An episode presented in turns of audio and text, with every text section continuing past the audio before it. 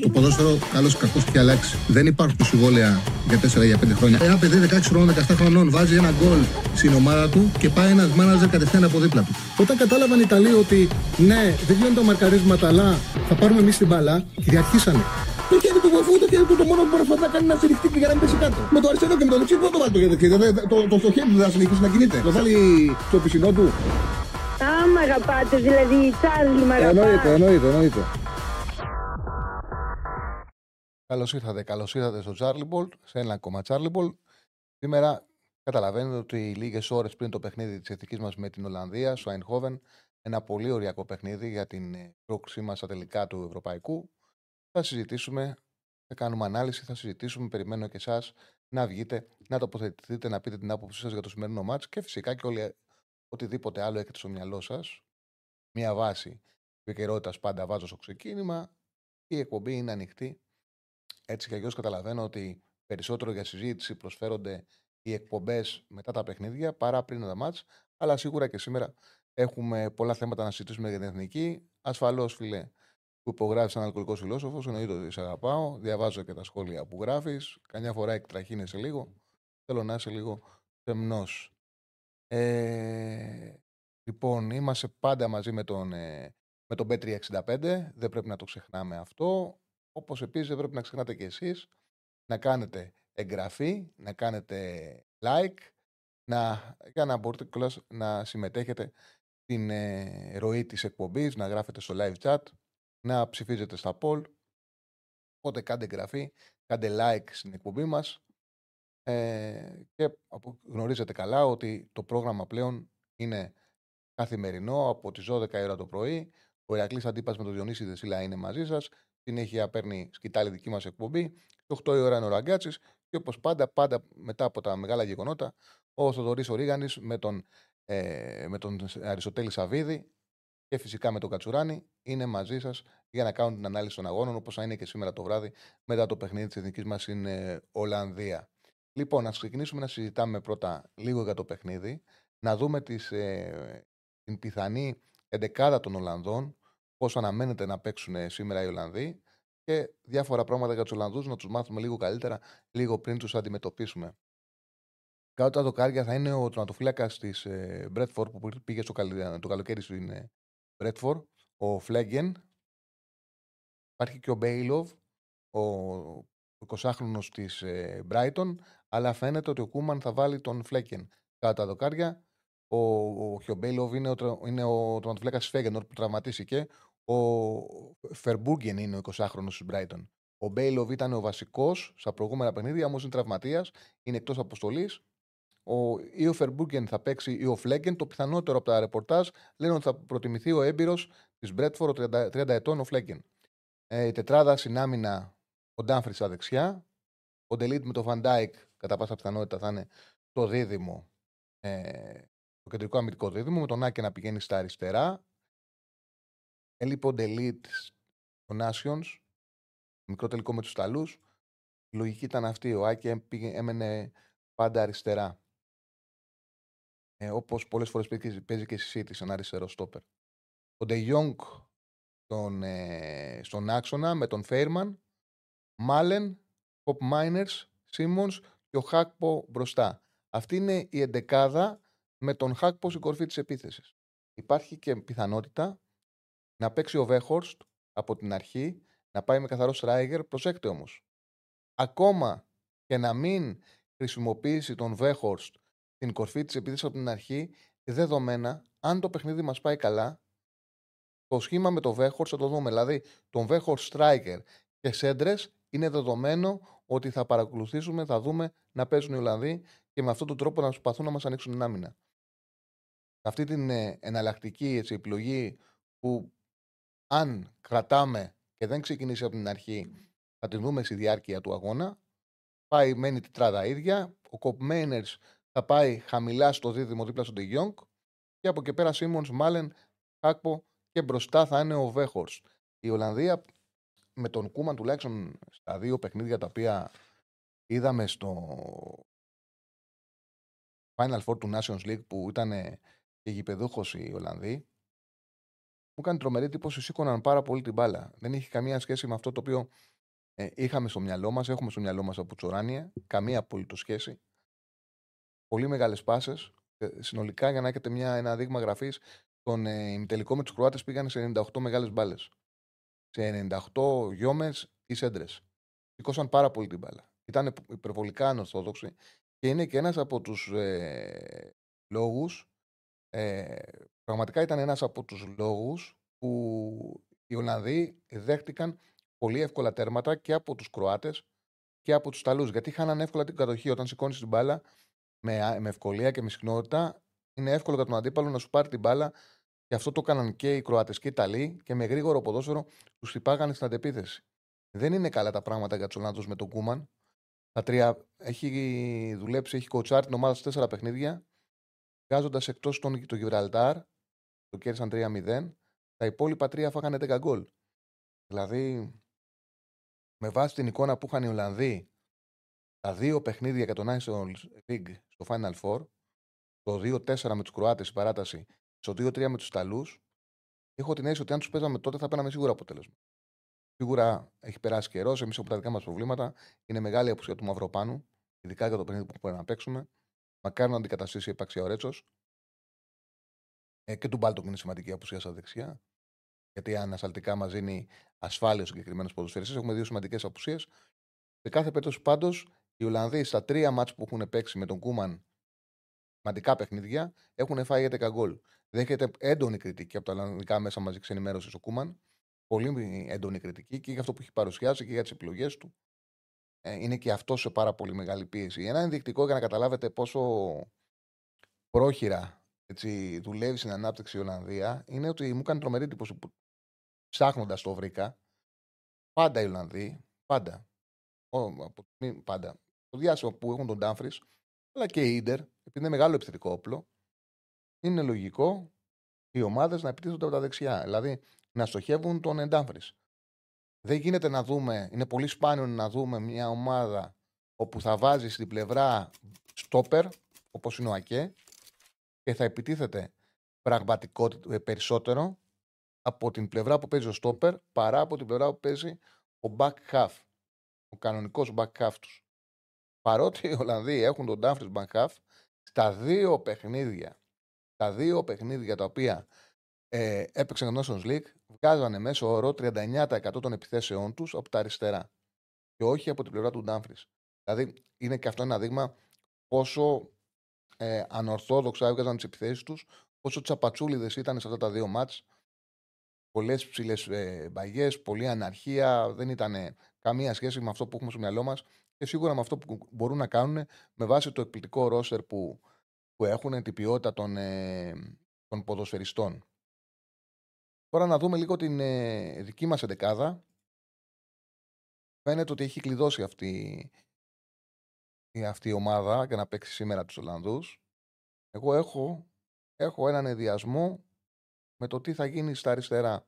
Και το λέω αυτό γιατί αν έχεις να αντιμετωπίσεις το μάνταλο, όταν έχεις το μάνταλο, δεν έχεις να αντιμετωπίσεις τον, ε, τον Ντάμφρις, χρειάζεσαι στην πλευρά το που λέγανε κάποτε οι μεγάλοι προπονητές, οι παλιοί προπονητές, διπλοπεντονιάρισμα. Διπλοπεντονιάρισμα λέγανε οι παλιοί προπονητές όταν έπρεπε να χρησιμοποιούν back μπροστά το back.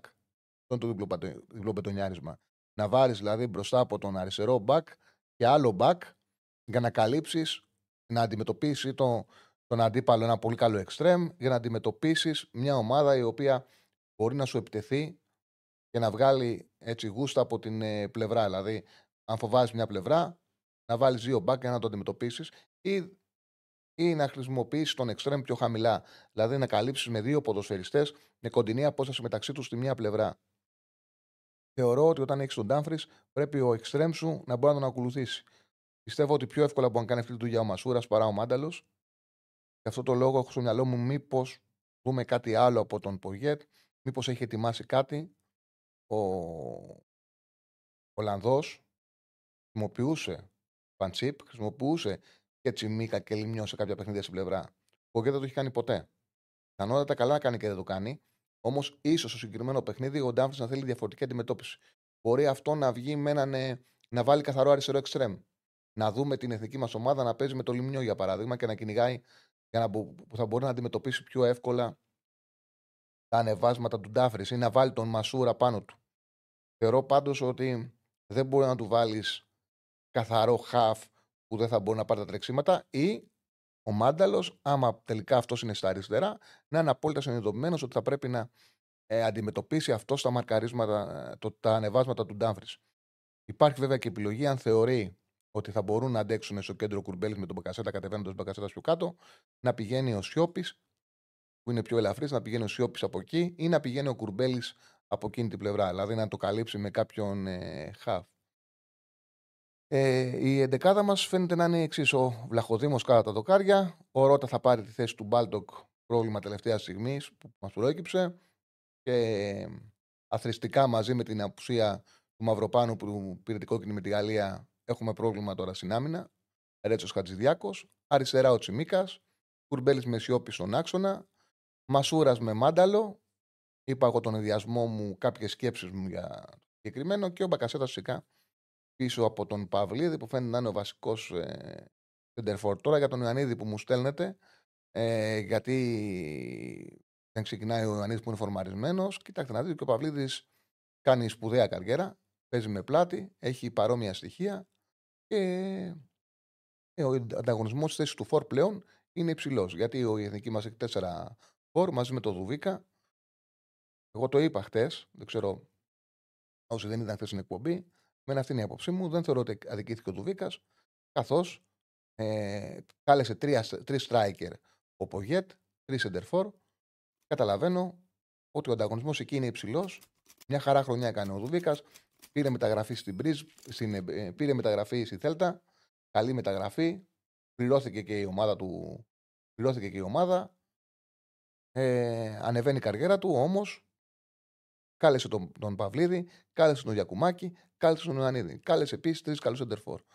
Όποιος και να κοβότανε θα είχε αδικηθεί. Δηλαδή, αν για παράδειγμα κοβόταν ο Ιωαννίδης, θα είχε αδικηθεί. Αν κοβόταν ο Παυλίδης, αν κοβόταν ο Γιακουμάκης, θα είχε αδικηθεί. Ε, είναι η ίδια συζήτηση με το Σολτίδη και το Ζήκο. Ναι, ήταν παιχταράδες, ναι, κανονικά θα έπρεπε να βρίσκονται στην εθνική ομάδα. Όμως ο Ρεχάγκελ διάλεξε ανάμεσα σε σπουδαίους παίκτες. Και κάλεσε αυτούς που θεωρούσε ότι ταιριάζαν περισσότερο στο παιχνίδι του. Τότε και δικαιώθηκε κιόλας για την επιλογή. Ξεκάθαρα. Δεν αδίκησε δηλαδή κάποιον. Δεν τους αδίκησε. Αδικήθηκαν από τη συγκυρία, από το γεγονός ότι έπρεπε να επιλέξει ανάμεσα στου σπουδαίους ποδοσφαιριστές. Αυτό συμβαίνει και με την επίθεση. Σε άλλες θέσεις δεν μπορούμε να πούμε το ίδιο για τις επιλογές του Πόκετ. Θεωρώ ότι το έχουμε ε, συζητήσει. Ε, ναι, ένας 85 φίλε δεν είναι ψηλός για center back. Όταν ήξαν ο, ο Verkports, που μπορεί να παίξει striker είναι 96. Είναι 96. Που αν δεν ξεκινήσει θα μπει στην ε, πορεία του παιχνιδιού.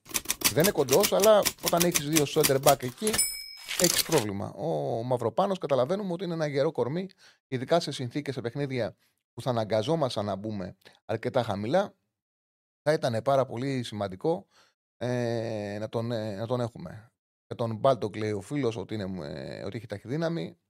Έχεις δίκιο, φίλε. Είναι πολύ σημαντικός. Είναι πολύ μεγάλη η απουσία του. Πραγματικά πολύ μεγάλη η απουσία του. Ε, Ειδικά τον Κωνσταντέλια και τον Αλεξανδρόπουλο, ούτε για αστέρα Τρίπολης δεν κάνουν. Κάνει λάθος, φίλε. Είναι σημαντικά ταλέντα και οι δύο έχουν προσόντα. Εύκολο να απαξιώνουμε παίκτες. Δεν βγάζουμε όμως κάθε μέρα ποδοσφαιριστές. Ούτε χαφ με κάθετο τρέξιμο να μπορούν να περνάνε τον παίκτη τους.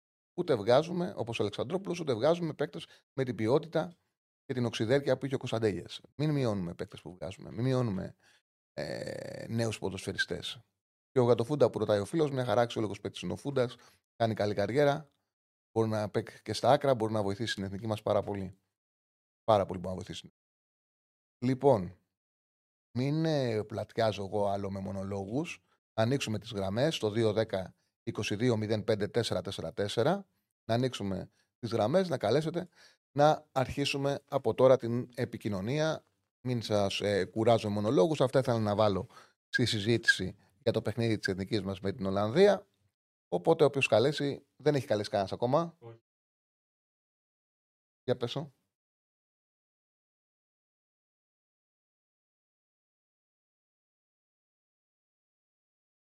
Ωραία, ωραία. Ναι, στείλτε αυτή την. Εγώ θα απαντούσα ξεκάθαρα Μπεκασέτα. Αυτόν θα έβαζα βασικό. Με τα παιχνίδια που έχει κάνει στην ελληνική μας, το έχει, τον έχει κερδίσει. Έχει κερδίσει τη θέση του. Έχω πει την άποψή μου για το φορτούνι πάρα πολλές φορές. Μην σας κουράζω άλλο.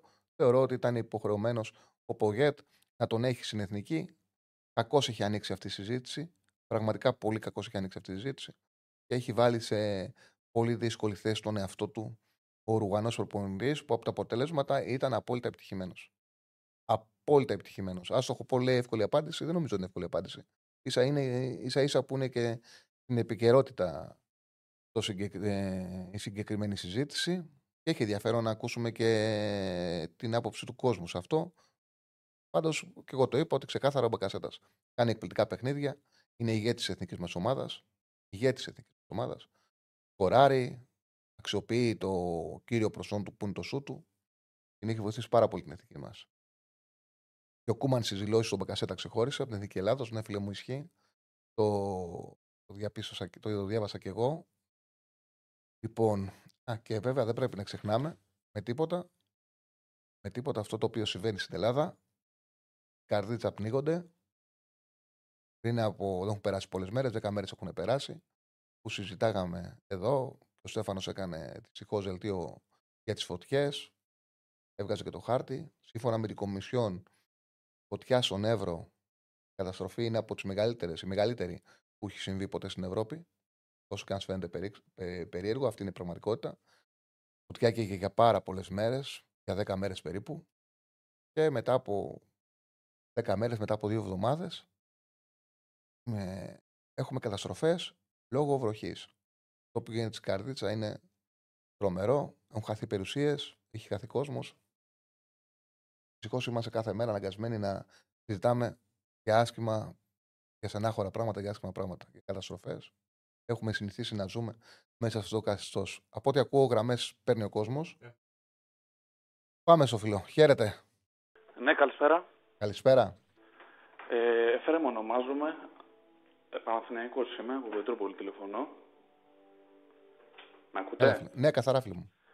Θα ήθελα να αναφέρω κάτι, μιας και μιλώντας χθες για τις απουσίες, ε, για τις μη μάλλον του Γκουστάβο Πογιέτ γιατί δεν έχει κληθεί καθόλου ο Δημήτρης ο Νικολάου που παίζει τη Σπέτσια. Το παιδί είναι τρίτη χρονιά που παίζει στην ε, ομάδα και έχει πάνω από 70 συμμετοχές με τη Σπέτσια και είναι σταθερά βασικός. Δεν μου βγάζει πάρα πολύ λογική το να καλείται διαρκώς ο Τζαβέλας παρόλη την προσφορά του, δεν την αντιλέγω, και να μην καλείται ο Δημήτρης ο Νικολάου. Ε, Επίσης, δεν είναι μόνο ο Δημήτρης ο Νικολάου, είναι και ο Γιώργος Κυριακόπουλος. Άλλο ένα παιδί που παίζει στην Ιταλία έχει παίξει Σασουόλο, Μπολόνια. Πέρσι δεν έχει πολύ γεμάτη χρονιά, αλλά η ερώτησή μου είναι γιατί. Όχι, γιατί μια χαρά χρονιά έχει. Ο Κυριακόπουλος έχει κληθεί. Ε, μάλιστα είχε, κάνει και μια συνέντευξη στον ε, Διαμαντόπουλο, είχε κάνει, στον Παντελή, ναι. όπου είχε πει ότι περίμενε να πάρει ένα φιλικό που δεν του δόθηκε. Για τον, για τον Νικολάου έχεις 100% δίκιο και για τον Κυριακόπουλο, σαν ποιότητα ποδοσφαιριστή, έχεις δίκιο. Απλά για τον Κυριακόπουλο η αλήθεια είναι ότι έχει την ατυχία το παιδί στα αριστερά να είμαστε γεμάτοι. Δηλαδή έχει Τσιμίκα, έχει Γιανούλη, έχει Λικογιάννη, έχει τον Κυριακόπουλο. Οπότε κάποιος θα αδικηθεί. Κάλεσε άμα είδε δύο αριστερούς μπακ και δύο δεξιούς μπακ. Αν ο Κυριακόπουλος ήταν δεξί μπακ, θα ήταν βασικός. Αν ο Λικογιάννη ήταν δεξί μπακ, θα ήταν βασικός. Έχει τύχει να έχουμε πολύ καλούς αριστερούς μπακ. Οπότε αυτά τα δύο παιδιά, χωρίς να φταίει ο προπονητής, έχουν αδικηθεί. Για τον Νικολάου, ε, εγώ δεν λέω να ξεκινήσει η εθνική από τον Νικολάου. Όμως, όντως, είναι περίεργο να καλεί τον Τζαβέλας και να μην καλείται ένα παιδί σαν τον Νικολάου. Δηλαδή, είναι πλέον περίεργο. Απλά να ρωτιέμαι αν η δουλειά μόνο του ομοσπονδιακού τεχνικού είναι όχι μόνο να διαλέγει παίκτες, αλλά να ασχολείται και με άλλους παίκτες. Δηλαδή, βλέπω ότι διαρκώς στις κλήσεις ακολουθεί μια πεπατημένη. Δηλαδή, παραδείγματος χάρη, δεν καταλαβαίνω την κλίση του Χατζιωβάνη. Θέλω, δηλαδή δεν υπάρχουν καλύτεροι παίχτε σε αυτές τις θέσεις στο ελληνικό ποδόσφαιρο. Δεν λέω ότι δεν κάνει το παιδί, αλλά παίζει σε χαμηλό επίπεδο. Εντάξει, έχει πάρει μεταγραφή, παίζει στην Τουρκία, έχει τρέξιμο, έχει πράγματα να δώσει στο 75 και στο 80 που τον χρησιμοποιεί. Εντάξει, σίγουρα κάποια παιδιά έχουν αδικηθεί. Δεν νομίζω ότι έχει αδικηθεί κάποιος καθαρός εξτρέμ, εκτός αν μου φεύγει. Ε, δηλαδή πρέπει να το παίρνουμε με βάση των θέσεων. Δηλαδή, έχει βγάλει το ποδόσφαιρό μας. Έχουμε επιτελικούς χαφ που συζητάμε για αυτούς, δηλαδή Κωνσταντέγιας, Φορτούνης, Πεκασέτα, Μάνταλος Πέλκα, ακόμα και αυτοί ουσιαστικά επιτελικοί χαφ είναι. Εξτρέμ δεν έχουμε πολλούς σε υψηλό επίπεδο. Δηλαδή είναι ο Φούντας και ο Λιμιόζε παίζει, και ο, ο Μασούρας, ο Χατζιωβάνη. Δεν, δεν ξέρω αν κάνω λάθος. Δεν νομίζω ότι έχει μπει ο Χατζιωβάνη και δεν έχει πάρει κάποιον ε, εξτρέμ. Ναι, βέβαια. Ο... Έτσι δεν είναι. Δηλαδή... Δεν, δεν παίζει ακριβώς με εξτρέμ. Δηλαδή, εγώ βλέπω ότι είναι εξτρομοεπιτελική, να το πω κατά κάποιο τρόπο. Παίζει ένας. Ξέρεις τι κάνει. Βάζει, τον, ε, ε, βάζει ή τον Μάνταλο ή τον Πέλκας αριστερά και στα δεξιά βάζει εξτρέμ. Δηλαδή βάζεις στα αριστερά έναν ο οποίος είναι πιο πολύ δεκάρι και στα δεξιά βάζει έναν ε, γρήγορο. Α τον φέρνει, όπως λες πολύ σωστά, τον φέρνει κοντά στον επιθετικό για να έχει ταχύτητα. Το κάνει αυτό, αλλά θέλει έναν ο οποίος να είναι γρήγορος και σωστά κάνει. Είναι αυτή η επιλογή του. Ε, και γι' αυτό, γι αυτό, σου λέω ότι γι ε, έχει καλέσει δηλαδή τον, ε, έχει καλέσει τον Χατζηγιοβάνη, τον Μασούρα που είναι ο βασικός του και τον ε, Λιμιό. Δεν, έχει, δεν έχουμε άλλον εξτρέμ, δεν έχουμε βγάλει εξτρέμ. Δεν έχουμε βγάλει, καλά, δεν έχουμε βγάλει καλούς δεξιούς μπακ, δεν έχουμε βγάλει κεντρικούς χαφ, αμυντικούς χαφ γρήγορους, να είναι υψηλού να. επίπεδου και δεν έχουμε βγάλει και εξτρέμ. Σε αυτές τις δεν έχουμε βγάλει παίκτες. Να. Επίσης κάτι τελευταίο πριν κλείσω. Υπάρχει, δεν ξέρω αν το ξέρεις, παίζεις στην Αρμίνια Μπίλιφιλτ ο Σεμπαστιάνο Βασιλιάδης. Ναι, τον έχω, τον έχω ακουστά, τον έχω, τον έχω δει. μαζί του. Είναι ένας αξιόλογο παίχτη. Δεν, ότι... δεν νομίζω ότι έχουμε πολύ καλύτερους από τον Βασιλιάδη. Και παίζει σταθερά στην Bundesliga. Είναι και, και, και επίσης είναι και ο Λεωνίδας του Στεργίου. Ούτε γι' αυτόν έχει ασχοληθεί. Το Στόπερ, δεν ξέρω αν το ξέρεις. Ακουστά, δεν τον έχω προσέξει. Αγωνίζεται στη, νομίζω στη Young Boys, κάτι τέτοιο. Τέλος πάντων. Ευχαριστώ, Τσάβλη, μην κρατάω τη γραμμή. Όχι, μια χαρά μιλήσεις. Πολύ ωραία. Σε ευχαριστώ πάρα πολύ, φίλε μου. Καλά. Να είσαι καλά. Ε, Εντάξει, παιδιά, Βρουσάη λες είναι χειρότερο από Χατζιωβάνη και Λιμνιός. Ο Βρουσάη δεν έχει κρατήσει τη θέση στον Ολυμπιακό. Δεν μπορούμε φίλε, να συζητάμε και να πετούμε ποδοσφαιριστές οι οποίοι δεν είναι βασικοί στις ομάδες τους να λέμε στον προπονητή και δεν τους πήρες. Θα αποφασίσει ο προπονητής. Θα αποφασίσει ο προπονητής. Δεν είναι τεράστια φορέ. Ένα άλλο πράγμα να λέμε, εργά μου, το δεν γίνεται να μπαίνει στο φορτούνι. Δεν γίνεται. Ναι, αυτό το καταλάβω. Να γίνεται συζήτηση για τον Κωνσταντέγια. Είναι τεράστιο ταλέντο. Είναι βασικό τελικός σκάφο στον Πάουκ. Δεν γίνεται να μην τον παίρνεις. Δεν μπορεί να λέμε στον προπονητή γιατί δεν πήρες τον, ε, το Σάλιακα, γιατί δεν πήρε τον Αλεξανδρόπουλο. Ο Αλεξανδρόπουλος δεν είναι βασικός σε καμία ομάδα του. Εγώ τον πιστεύω τον Αλεξανδρόπουλο. Πολλοί ε, μερονεύονται επειδή τον πιστεύω πολύ τον Αλεξανδρόπουλο. Κακός. Γιατί ουσιαστικά επειδή είναι Παναθανική και έφυγε από τον Παναθανικό και έχει πάει στον Ολυμπιακό, θεωρούν ότι, ότι κάνουν καλό στην ομάδα τους, μειώνοντας αξία ενός ποδοσφαιριστή. Που είναι ξεκάθαρη η αξία του Αλεξανδρόπουλου. Ξεκάθαρη. Όμως δεν μπορώ να βγω και να πω, επειδή εμένα μου αρέσει ο Αλεξανδρόπουλος, γιατί δεν παίρνει Αλεξανδρόπουλο. Δεν έχει πρώτα καθιερώνεσαι στο σύλλογο και μετά έχεις οικείωμα να ζητήσεις από τον ε, Ομοσπονδιακό να σε πάρει. Δεν μπορεί να απαιτήσει από τον Ομοσπονδιακό να σε πάρει, από όσο δεν έχει καθιερώσει το σύλλογό σου. Το ότι από εκεί πέρα, αν ο προπονητής θέλει κάποιον από αυτούς να τους πάρει, είναι άλλο θέμα. Το να του κουνήσεις το δάχτυλο και να του πεις γιατί δεν πήρες ο Βρουσάη, πώς του πεις γιατί δεν πήρες ο Βρουσάη. Παίζει ο Βρουσάη στον Ολυμπιακό και θα τον πάρει ο προπονητής Εθνική Ελλάδος. Κάνει δώρα, ούτε χάρες κάνει. Από ό,τι κατάλαβα, έχουμε γραμμές γιατί άκουσα που χτυπάνε. Πάμε στον ε, φίλο. Χαίρετε. Χαίρετε, Τσαλή. Χαίρετε, φίλε μου. Τι γίνεται; Μια χαρά είσαι. Μια χαρά, μια χαρά. Γιώργος Ολυμπιακός από Εγάλεο. Ε, αρχικά να πω ότι έχει την τύχη ο, η Ελλάδα σήμερα να παίζει με την Ολλανδία με έναν προπονητή loser για μένα. Κούμαν δεν το θεωρώ άξιο προπονητή. Και μπορεί να το χτυπήσει το παιχνίδι εθνική. Δηλαδή και το χ μπορεί να πάρει εκεί μέσα. Μπορεί και το διπλό. Μην μας κάνει περίεργο. Ε, δεν ξέρω ποια είναι η άποψή σου για τον Κούμα, εσένα. Κοίταξε να δεις. Όνομα καλό έχει. Είχε κάποιες καλές δουλειές στο ξεκίνημά του. Ε, δεν έχει κάνει σπουδαία καριέρα σαν προπονητής. Δεν μπορώ να πω ότι είναι. Να, να πω ότι είναι ο, ο, ο πιο κακός προπονητής που μπορεί να έχει μια εθνική ομάδα, γιατί δεν πρέπει να ξεχνάμε ότι ειδικά στις εθνικές ομάδες δεν πάνε τα τόπο ονόματα. Κάποια τόπο ονόματα πάνε.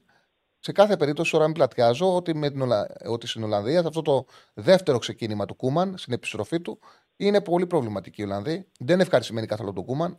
Δεν είναι συνέχεια της ομάδας που είδαμε του Φαχάλ στο Μουντιάλ, που ήταν κάπως στρωμένοι και μαζεμένοι και δέχονται πάρα πολλά γκολ. Και, ανα... και η ανάπτυξή τους είναι άναρχη με πολύ μεγάλες πάσει. Σωστό, σωστό, ναι, αυτό. Δηλαδή μπορεί να το εκμεταλλευτεί αυτό η εθνική σήμερα. Ε, Επίσης θέλω να πω ότι μου κάνει έκπληξη. Όχι επειδή είμαι Ολυμπιακός. Πολύ φορμαρισμένο κιόλας ο Μασούρας, αλλά ειδικά με την εθνική γίνεται άλλος παίκτης. Βλέπουμε Μασούρα στο ένα με έναν να κάνει πραγματάκια. Και δεν ξέρω, θα εκμεταλλευτούμε πολλά πράγματα σήμερα. Και το Σούντου Μπακασέτα που είπες πριν. Πολύ καλός σε αυτό το κομμάτι ο Τάσος. Υπάρχουν παιδιά ε, που όντως ναι. με την εθνική τα δίνουν όλα, έχεις δίκιο. Ναι, ναι. Επίσης κάτι που θέλω να πω, δεν ξέρω αν έχει υποθεί, γιατί την έβαλα τώρα την εκπομπή, ήταν 20 την έχω βάλει. Ε, αν ε, δεν έχει κλείσει ο Βαγιανίδης σωστά του Παναθηναϊκού. Ο Βαγιανίδης, όταν έγιναν οι κλήσεις, γιατί το ρωτάει και ο κόσμος, όταν έγιναν οι κλήσεις, ο Βαγιανίδης ήταν υγιής. Δεν mm-hmm. κλήθηκε. Ε, mm-hmm. Τράβηγμα, θλάση έπαθε μετά τις κλήσεις. Γι' αυτό το λόγο γίνεται κριτική γιατί δεν πήρε το Βαγανίδη. Και να τον έπαιρνε, mm. δεν θα μπορούσε να τον έχει. Δηλαδή, αν έπαιρνε, το, Βαγα... αν, αν έπαιρνε το Βαγανίδη, θα αναγκαζόταν να τον κόψει. Όμως τον, δεν τον κάλεσε ενώ ήταν υγιής ο Βαγανίδη. Ναι. ναι. Πολύ καλός παίκτης. Πάρα πολύ καλός παίκτης. Τρομερό project. Ε, και αυτός και ο Κωνσταντέλιας που κακό το, του κακολογούν το παιδί τώρα πριν λίγο. Τι να πω, δεν ξέρω. Ε, υπάρχει ταλέντο. Υπάρχει ταλέντο και θα κάνει να πάνε όλα καλά, τι να πω. Καλή επιτυχία σήμερα στην Ελλάδα μας. Φίλε μου, σε ευχαριστώ πάρα πολύ. Ευχαριστώ πάρα πολύ. Να είσαι καλά, φίλε Να είσαι καλά. Ποιος ρώτα, ποιος τάδε, ποιος Κωνσταντέγιας, ποιος ρώτα, ο ρώτα. Δεν το καταλαβαίνω. Δεν με ενοχλεί τίποτα περισσότερο να, να βλέπω κάποιον να λέει ποιος ο ένας, ποιος ο άλλος, ποιος ο παράλληλος, ποιος ο τάδε, ποιος ο τάδε. Τι ποιος. Ο ρώτα είναι. Είναι ποδοσφαιριστές με ξεκάθαρα πλεονεκτήματα και αδυναμίες. Τι ποιος. Ποιος ε, Θάνος, ποιος ήταν Αναστασιάδης, αν το γράφεις εσύ από ό,τι θυμάμαι. Ποιος, ποιος τάδε, ποιος τάδε. Τι ποιος. Αυτός. Ο, ήτανε, είναι ο Ρώτα. Είναι ο, τον λένε Ρώτα. Μην με τρελαίνεις. Μην με τρελαίνεις. Δεν υπάρχει αυτό το πράγμα. Ο κάθε ποδοσφαιριστής έχει συγκεκριμένα πλεονεκτήματα και συγκεκριμένες αδυναμίες. Αυτή είναι η πραγματικότητα. Ο Ρώτα έχει τα πλεονεκτήματά του και τις αδυναμίες του. Ξεκάθαρα. Όλοι οι παίκτες. Δεν, δεν έχουμε τον ε, τέλειο ποδοσφαιριστή. Δεν έχουμε τον τέλειο ποδοσφαιριστή. Έχουμε ποδοσφαιριστές οι οποίοι έχουν προσόντα και ο καθένας κρίνεται για τα προσόντα του και αγωνίζεται ή δεν αγωνίζεται, αγωνίζεται τα προσόντα του και είτε δεν καταφέρνει να πάρει θέση στην εθνική, στην ομάδα του λόγω των αδυναμιών τους. Αυτή είναι η πραγματικότητα. Εντάξει, φίλε, Θάνο, συγγνώμη αν δεν ήσουν εσύ. Τώρα το αλήθεια αυτό. Αυτός που ήταν, έτυχε να δω μετά το κάτω μήνυμα και νόμιζα ότι συνέχιζες την. Ε... Απλά επειδή ξεκίνησε με το ποιος Κωνσταντέγιας, μετά βλέπω ποιος ρώτα και λέω ποιος, ποιος, ποιος. Δεν λάθουμε τώρα. Λοιπόν, έχουμε άλλη γραμμή; Ε... Ωραία, ωραία. Πάμε στον επόμενο. Έλα, φίλε. Λοιπόν, έχουμε άλλη γραμμή; Έλα, φίλε μου. Έπεσε; Έπεσε ο φίλος. Ε, έχουμε άλλον; Οπότε όποιο καλέσει στο 2-10-22 05-444 θα βγει κατευθείαν στον αέρα. Ε, ο μόνος παίκτης που έχει μόνο ανταμίε είναι ο Κετζιόρα. Εντάξει, και αυτός, άμα το σκεφτείς αμυντικά, μπορεί να σταθεί. Εντάξει. Κρίνονται οι ποδοσφαιριστές και τα προσόντα τους και τις αδυναμίε του. Αυτή είναι η πραγματικότητα. Πρέπει να είμαστε κι εμείς. Λοιπόν, ζητήσανε πριν να δουν το πρόγραμμα της Εθνικής ας δείξουμε το πρόγραμμα και τη βαθμολογία του ομίλου. Του ομίλου μας. Και, και με το πρόγραμμα και τη βαθμολογία του ομίλου γίνεται και κατανοητό πραγματικά πόσο σημαντικό είναι το σημερινό παιχνίδι. Το έλεγα και χθες. Πολύ σημαντικό κάνει το σημερινό παιχνίδι το γεγονός ότι έχουμε την, ε, την τύχη τελευταίο παιχνίδι, τελευταία αγωνιστική να παίζουμε μέσα με τους Γάλλους. Επειδή τον Ντεσάπ και τα χούγια του τα ξέρουμε, είναι πολλά χρόνια στην Γαλλία, γνωρίζουμε καλά ότι η τελευταία αγωνιστική, όταν είναι αδιάφορος και έχει πετύχει βαθμολογικά το στόχο του, κάνει πάρα πολλές αλλαγές. Δεν σκίζονται οι Γάλλοι για να κάνουν ζημιά σε κανέναν. Έχουν δώσει αποτελέσματα σε όλους. Πρόσφατα, νομίζω το τρίτο το παιχνίδι του στο Μουντιάλ ήταν με την Ισία. Πάσανε. Ε, το Ευρωπαϊκό, σε ένα ευρω... δύο φορές τελευταίο μάτσο σε ομίλου ήταν με τους Ελβετούς που τους δώσαν τι οπαλίε. Αρκετές φορές πάντως. Δεν σκίζω, δεν θα μας το δώσουν. Λέω ότι είναι όπλο. Αν έχουμε την κατάσταση στα χέρια μας, το πιο πιθανό είναι οι Ολλανδοί που έχουν φάει τέσσερα στη Γαλλία. Είναι πολύ πιθανό να μην καταφέρουν να τους κερδίσουν τους Γάλλους ούτε ε, στο εντός έδρας. Οπότε εμείς έχουμε μια πιθανότητα να πάρουμε κάτι παραπάνω από τους Γάλλους από ό,τι θα πάρει ο ανταγωνισμός μας για τη δεύτερη θέση. Είναι πολύ σημαντικό. Ακούω συνέχεια ότι βαράνε γραμμές. Οπότε πάμε στους φίλους. Χαίρετε. Χαίρετε. Καλησπέρα, Τσάρλι. Καλησπέρα. Συγχαρητήρια για την εκπομπή.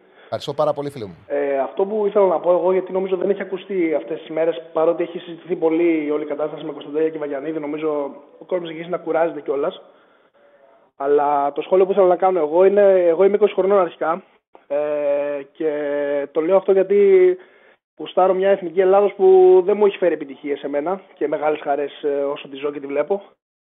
Ε, πάω και μες στην ομάδα αν ενδιαφέρει κάποιον. Αλλά έχω και έναν αδερφό μικρότερος ηλικία και βλέπω πώς ε, θαυμάζει τα νέα παιδιά τύπου Βαγιανίδη και Κωνσταντέλια. Και επειδή παίζει και μπαλίτσα, βλέπει ε, ίσως πούμε τον εαυτό του πώς θα μπορούσε να εξελιχθεί αν ε, μπορεί να παίξει στο ίδιο επίπεδο κάποια στιγμή, ας πούμε. Και γενικότερα παρακολουθώ πολλές ομάδες πώς τα νέα παιδιά ε, γουστάρουν πολύ αυτούς τους παίχτες. Λόγω τη ενασχόλησή μου, επειδή είμαι και διευθυντής τεχνικά, βλέπω τα παιδιά τους έχουν πρότυπα αυτούς τους παίχτες και τους γουστάρουν πάρα πολύ. Και νομίζω ότι αυτά που γίνονται με τις μη κλήσεις αυτών των νεαρών παιχτών ξερώνουν τα, τα νεότερα παιδάκια. Δεν θέλουν να βλέπουν την εθνική. Πιστεύω, έτσι βλέπω από τον περίγυρό μου, ας πούμε. Οι νέοι δεν ε, θα απομακρυνθούν από την εθνική με αυτά που συμβαίνουν. Κοίταξε να δεις. Απλά επειδή ακούγονται πολλά ε, το βλέπω και στο chat. Κάποια, σε κάποια απαντάω, σε κάποια δεν απαντάω. Εκτέ γράφανε συνέχεια, το γράφανε χαρτάκια τον ε, Πογέτ. Κυκλοφορεί ότι παίρνει χαρτάκι. Να ξέρετε ότι ο Πογέτ, ο λόγος που είναι κατάλληλος για την εθνική είναι ότι σαν προπονητής είναι ο τελευταίος που θα πάρει χαρτάκι. Δεν παίρνει. Ό,τι του κατεβάζει την κούτρα του κάνει. Καλά, κακά, λαθασμένα, ίσα ίσα ότι είναι ξεροκέφαλος. Αυτό που λες είναι το καλύτερο. Είναι ξερο... Ο Πογέτ είναι ξεροκέφαλος. Μην λέμε ότι να είναι τώρα. Δεν παίρνει χαρτάκι από γκέτ. Ε, λάθη κάνει. Με το φορτούνι δεν ήταν απλά λάθος. Ήταν ακραίο και ήταν λαθασμένη και συμπεριφορά. Σίγουρα, Γιατί σίγουρα. δεν τον κάλεσε και είχε δύο μισή μήνες να επικοινωνήσει μαζί του. Δεν, με, με ενόχλησε πάρα πολύ η τοποθέτησή του. Είχαμε ένα πάρα πολύ ωραίο τηλέφωνο με τον, με τον Φορτούνη. Δεν σε βάλαμε να κάνεις φλερτ, σε βάλαμε προπονητής εθνικής ομάδας. Δεν έλυσες κανένα πρόβλημα. Τι μας λες, ότι είχαμε ένα πάρα πολύ ωραίο τηλέφωνο. Λύθηκε τίποτα; Δεν λύθηκε τίποτα. Κατάφερες να επιστρέψεις, δεν το κατάφερες. σα ίσα κατάφερες να χάσουμε ένα πολύ σημαντικό ποδοσφαιριστή. Σίγουρα, συμφωνώ Ενώ, απόλυτα. σου. Χαρτάκι όμως, λάθη κάνει. Χαρτάκι όμως δεν παίρνει. Το εμπιστεύομαι. Αφού το λες, επειδή σε ακούω καιρό όσο παρακολουθώ, ας πούμε, και εγώ και ραδιόφωνα, σε, εγώ σε εμπιστεύομαι σε αυτό που λες. Ναι, έτσι είναι. Δεν το λέει και το παρελθόν του. Τέλεια. Αυτό ήθελα. Ευχαριστώ πολύ. Καλή συνέχεια, καλά. εύχομαι. Να Να είστε είσαι καλά, καλά. μια. Γεια σας. Ε, Βγαίνουν τώρα. Λένε για τον Πάο. Αν έπαιρνε χαρτάκι, ρε παιδιά. Δεν θα τον καλούσε ο Κωνσταντέγια. Ε, πιστεύετε, έχετε καταλάβει ότι έχει άσχημες σχέσεις η Ομοσπονδία με την δίκηση του Πάουκ. Έχει ο Πάουκ με, την, με τον Παλτάκο και την ΕΠΟ άσχημε σχέσει.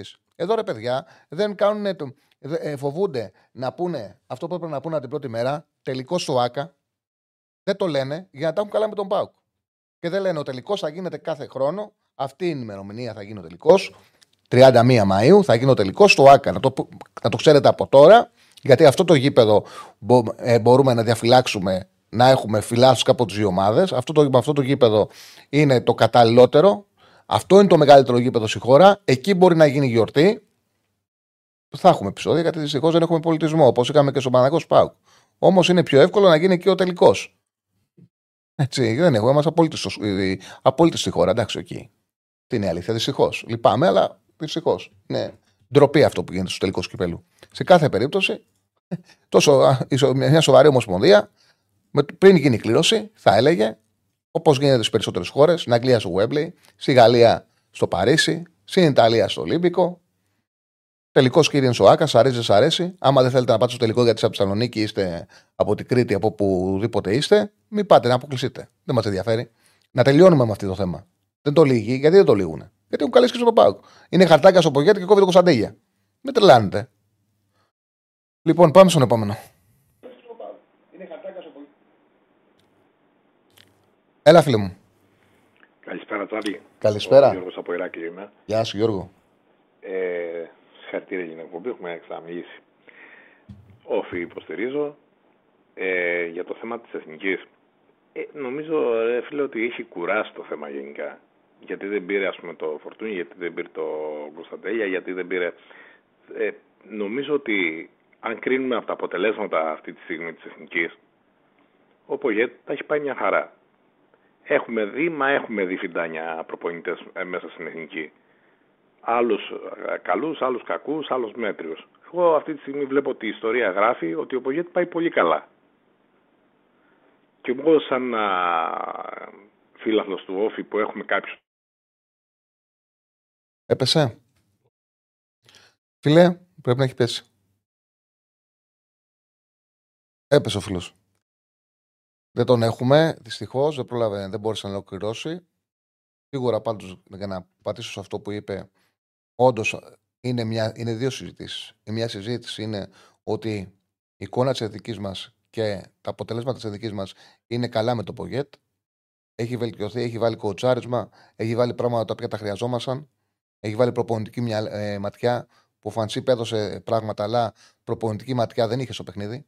Δεν είχε καλό coach, κοουτσάρισμα, δεν διαβάζει τον αντίπαλο σε πολλά παιχνίδια και το είχαμε πληρώσει αυτό.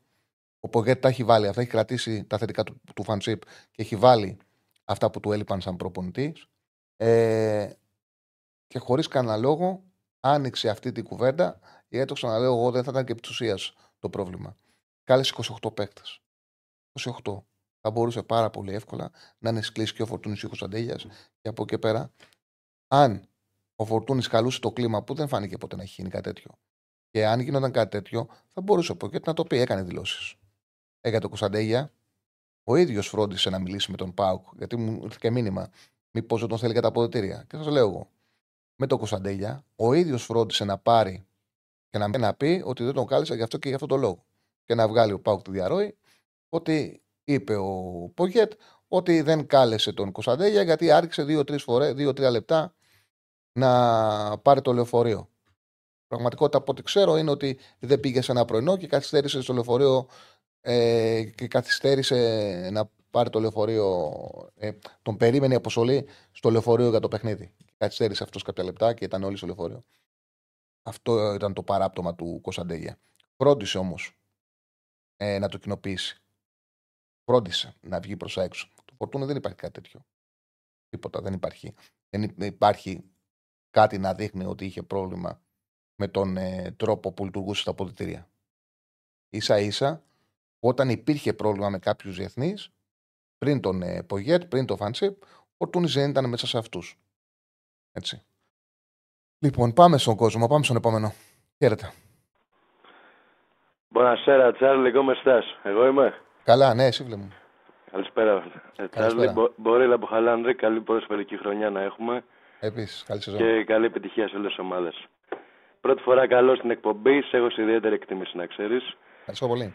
Μία ακόμα φορά έχω μιλήσει στον αέρα, στο Γεωργίου, στο Μεγάλο Γιώργο. Θα ήθελα να αναφερθώ λίγο στα δρόμενα της Εθνικής και να αναφέρω ότι γενικά βρισκόμαστε σε πολύ καλό φεγγάρι και ας μην περάσουμε στο Euro. Βλέπω πολλά νέα παιδιά με ταλέντο, βλέπω πολλά νέα παιδιά να αγωνίζονται στο εξωτερικό και τα παιδιά που παίζουν στην Ελλάδα να παίρνουν σιγά σιγά, σιγά, σιγά εμπειρίες και από πρωταθλητισμό με Παναθηναϊκό και Ολυμπιακό και εμπειρίες από την Ευρώπη που είναι πολύ σημαντικό. Και θα ήθελα να πω και μια προσωπική άποψη για την ιδανική ενδεκάδα που πιστεύω ότι θα έπρεπε να έχει εθνική αυτή τη στιγμή. Βλαχοδήμος, Μαυροπάνος, Χατζηδιάκος, Τσιμίκας, Βαγιανίδης. Ωπα, μην, μην το τρέχεις για να Μπλαχοδήμος φυλάκα. Δεξί μπακ, ποιον είπες; Λοιπόν, δεξί μπακ Βαγιανίδης. Αριστερό; Τσιμίκας. Μαυροπάνος Χατζηδιάκος κέντρο άμυνα. Ωραία. Χαφ. Σιώπης Μπαγκασέτας Αλεξανδρό. 4-3-3 το σύστημα. Ναι, ναι, ναι. Ντέλιας αριστερά. Παυλίδης Ιωαννίδης ή Δουβίκα έχουμε ποικιλία σέντερφορ και Μασούρας δεξιά. Ε, μ' αρέσει η δεκάδα σου. Πες έναν από τους σέντερφορ. Δεν πειράζει. Καταλαβαίνω ότι λες ότι και τρεις είναι καλοί. Πες μας, ποιον θα 'βαζες. Κοίταξε, σαν Παναθηναϊκό, εγώ αγάπη τον Ιωαννίδη βέβαια. Okay. Αλλά πιστεύω ότι ο Παυλίδης είναι η πιο καλή επιλογή αυτή τη στιγμή. OK. Okay. Okay. Εγώ αυτά ήθελα από Τσάρλι. Ευχαριστώ πολύ για τη συνομιλία. Και ένα Ευχαριστώ τελευταίο πρωταθλητή, σε θέλουμε Παναθηναϊκέ. Καλή συνέχεια. Ωραία, να είσαι καλά, φίλε μου. Να είσαι καλά. Ποιος Αλεξανδρόπουλος, δε φίλε, χαχαχαχα. Ποιος Αλεξανδρόπουλος. Ποιος ο τάδε, ποιος ο τάδε. Τέλος πάντων. Ο Αλεξανδρόπουλος. Ο Αλεξανδρόπουλος. Ποιος είναι ο Αλεξανδρόπουλος. Μια χαρά προσόντα έχει. Του λείπουν παιχνίδια. Το είπα και εγώ. Ότι δεν δικαιούται κανένας να λέει στο Πογέτ γιατί δεν κάλεσε τον Αλεξανδρόπουλο. Κανένας. Θα γίνεις βασικός στον Ολυμπιακό, θα πάρεις μάτς και θα σε καλέσω. Έτσι γίνεται. Τώρα από εκεί πέρα μπορεί να πει κάποιος γιατί κάλεσε αυτόν που δεν έχει. Κύωμα του προπονητή. Κάτι γιατί τον κάλεσε. Δεν μπορεί να πεις όμως γιατί δεν τον καλείς από τη που δεν έχει παιχνίδια στην ομάδα του. Άλλο πράγμα είναι γιατί τον κάλεσε και άλλο γιατί δεν τον κάλεσε. Το δάκτυλο κουνάς στο προπονητή για μη κλείσει σε παίκτη ο οποίος αποδειγμένα δείχνει η καθημερινή αξία του και είναι φορμαρισμένος. Ποιος Τσάρλι, σωστό. σωστό. Πάμε στον επόμενο. Χαίρετε. Χαίρετε. Έλα, Τσάρλι. Έλα, φίλο μου. Ε, Παναθηναϊκός είμαι. Ε, από Αθήνα παίρνω. Ε, για την εθνική, εντάξει, δεν έχω κάτι να πω τώρα. Τα έχετε ψηλοποιεί. Ε, πήγα να σου πω τον πόνο μου πάλι για τον Παναθηναϊκό, δεν ξέρω αν... Πες ο πόνος σου. Όχι, γιατί δεν βλέπεις καρέκλα εδώ που έχω βάλει ψυχολόγου για να μου λέτε το πόνο σας έχω βάλει. Γιατί ναι, ναι, το ξέρω. Τι ε, τραβά ναι. εσύ έτσι. Ε, βέβαια, πες τα. Ε, απλά τσέκαρα ένα άρθρο σε ένα site του παναθηναικου mm-hmm. ε, με το budget το φετινό, το οποίο είναι 26 εκατομμύρια, 27 σχεδόν. Μόνο συμβόλαια παιχτών και τεχνικού team, προπονητή και τεχνικού team. Ε, το οποίο είναι 2 εκατομμύρια που παίρνει ο προπονητής στο τεχνικό team. Και ήθελα να σε ρωτήσω, εγώ δεν πιστεύω ότι αυτή η ομάδα που, αυτό το ρόστερ μάλλον, με τα 27 εκατομμύρια που παίρνει σαν συμβόλαια, ότι έχουμε το ρόστερ που θα έπρεπε να είχαμε. Δηλαδή έχουμε, να σου πω τι εννοώ, έχουμε μια επιθετική, μεσοεπιθετική γραμμή που δεν έχει κάνει στο εύκολο γκολ. Ίσως ο Τζούριτσης ελπίζουμε να το έχει. Αλλά από τους άλλους, ε, όποτε βγαίνουν τα τέτ, δεν είσαι σίγουρος ότι το βάλει. Μάλλον πιστεύεις ότι μπορεί και να το χάσει. Έχουμε τρεις επιθετικούς που είναι όλοι αργοί. Δηλαδή, πετάνε την μπάλα μπροστά στον επιθετικό μας και συναχωριόμαστε γιατί ξέρουμε ότι θα τον φτάσει. Και 10-20 μέτρα. Ο Ιωαννίδης για το σώμα του δεν είναι αργός. Για το σώμα του. Ο Σπόρα ε, και αργός να μην είναι, με το που τον ακουμπήσει ο άλλος θα πέσει κάτω. Και χάνει το πλεονέκτημα. Δηλαδή, έχει μια τάση με το που το πλησιάζει ο αντίπαλος, πέφτει κατευθείαν κάτω και χάνει το πλεονέκτημα. Ε, εγώ θεωρώ ότι πρόβλημα στον κόλλο Παναναναϊκό, σε αντίθεση με πέρσι, αν έχει, θα το έχει στην κορφή της επίθεσης. Αυτό είναι το ερωτηματικό μου. Θεωρώ από τους άλλους παίκτες τα γκολ που πρέπει να βρει από τα εξτρέμ, από τον επιτελικό χάφ, από τους μέσους, φέτος θα τα βρει. Το πρόβλημα, γιατί πήρε παίκτες, έβαλε βάθος και θα τα βρει. Και θα είναι και καλύτερη ομάδα στον τρόπο που πηγαίνει την, ομάδα, την μπάλα στην επίθεση. Από ποιο, ε, από ποιο περιμένεις γκολ, δηλαδή. Από την, κορφή, από την κορφή της επίθεσης ε, θα έχει θέμα. Κοίταξε να δεις. Μια ομάδα πρέπει να παίρνει το 50 με το 55% τον γκολ από τον striker. Αυτά τα γκολ δεν ξέρω θα τα βρει. Αυτό σου λέω. Τα γκολ ναι. που πρέπει να πάρει όμως από τους εξτρέμ, από τον Τζούρισιτς, από τους κεντρικούς χαφ, δηλαδή από το κεντρικό χαφ, δεν μπορεί να υπολογίζεις από το Βιλένα ότι θα πάρεις 8 γκολ. 3-4 θα σου βάλει. Ο Μπερνάτ 2-3 θα σα βάλει. Ο Τζούρισιτς 7 με 8 μπορεί και παραπάνω να τα βάλει. Οι εξτρέμ, Παλάσιος, ο Μαντσίνη και ο Αϊτόρ θα βάλουν και οι τρεις μαζί πάνω από 12-13 γκολ. Καλά είναι. Ε, Όμως χρειάζεσαι, επειδή... χρειάζεσαι απλά το ολοκληρώσω. Χρειάζεσαι για να πάρεις πρωτάθλημα ο σέντερ σου να είναι στους δύο πρώτους κόρε. Το ερωτηματικό για μένα είναι, μπορεί να το κάνει αυτό ο Ιωαννίδης; Μπορεί να το κάνει, το λέω πιο χαμηλόφωνα, αυτό ο Σπόραρ; Γιατί φαίνεται πιο δύσκολο αυτή τη στιγμή να το κάνει ο Σπόραρ. Αν το ε... κάνει ένας από τους δύο center θα σου έλεγα ότι ο Παναθηναϊκός στα γκολ δεν θα έχει μεγάλη απόσταση από την ΑΕΚ ή από τον Ολυμπιακό από τον πρώτο. Δεν σου λέω ότι θα είναι πρώτος στο σκοράρισμα. Δεν θα έχει την περσινή απόσταση που τελικά τους τύχησε τον τίτλο. Θα είναι πολύ καλύτερα από πέρσι. Θα είναι σίγουρα καλύτερα από πέρσι. Δεν ξέρω το αν το νούμερό του θα είναι τέτοιο που θα τον κάνει να δικαιούται να πάρει πρωτάθλημα. Συγγνώμη που σε διέκοψα, συνεχίζεις. Ναι. Ε, συμφωνώ απόλυτα τον θετικό. Πιστεύω ότι δεν θα τα έχει. Εντάξει, εννοείται ότι όπως όλοι βλέπω ότι ο Ιαννίδης είναι 10 κλάσεις πάνω από το Σπόραρ, αλλά ούτε αυτός θα βάλει τα γκολ που πρέπει να μπουν. Και θέλω να σου πω στο, στο, στην Ελλάδα το πρωτάθλημα το παίρνει συνήθως ο Ολυμπιακός που είχε και παλιότερα εξτρέμε Τζότζεφ Γιανακόπουλο, βάζαν 15-20 γκολ το χρόνο. Στο πρωτάθλημα μόνο, όχι σε όλα τα τέτοια. Ε, Δυστυχώς δεν βλέπω ούτε ο Μαντσίνη να έχει το εύκολο γκολ, ούτε ο Αϊτόρ.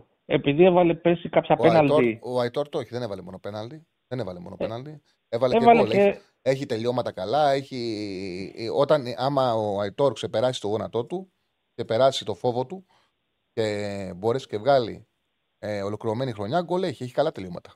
Έχει καλές εκτελέσει. Εκτός ότι είναι τραυμα... ότι έπεσε τραυματισμό. Άλλο αυτό, θεωρώ ναι. ότι πέρσι έγινε προβολική η αποθέωση.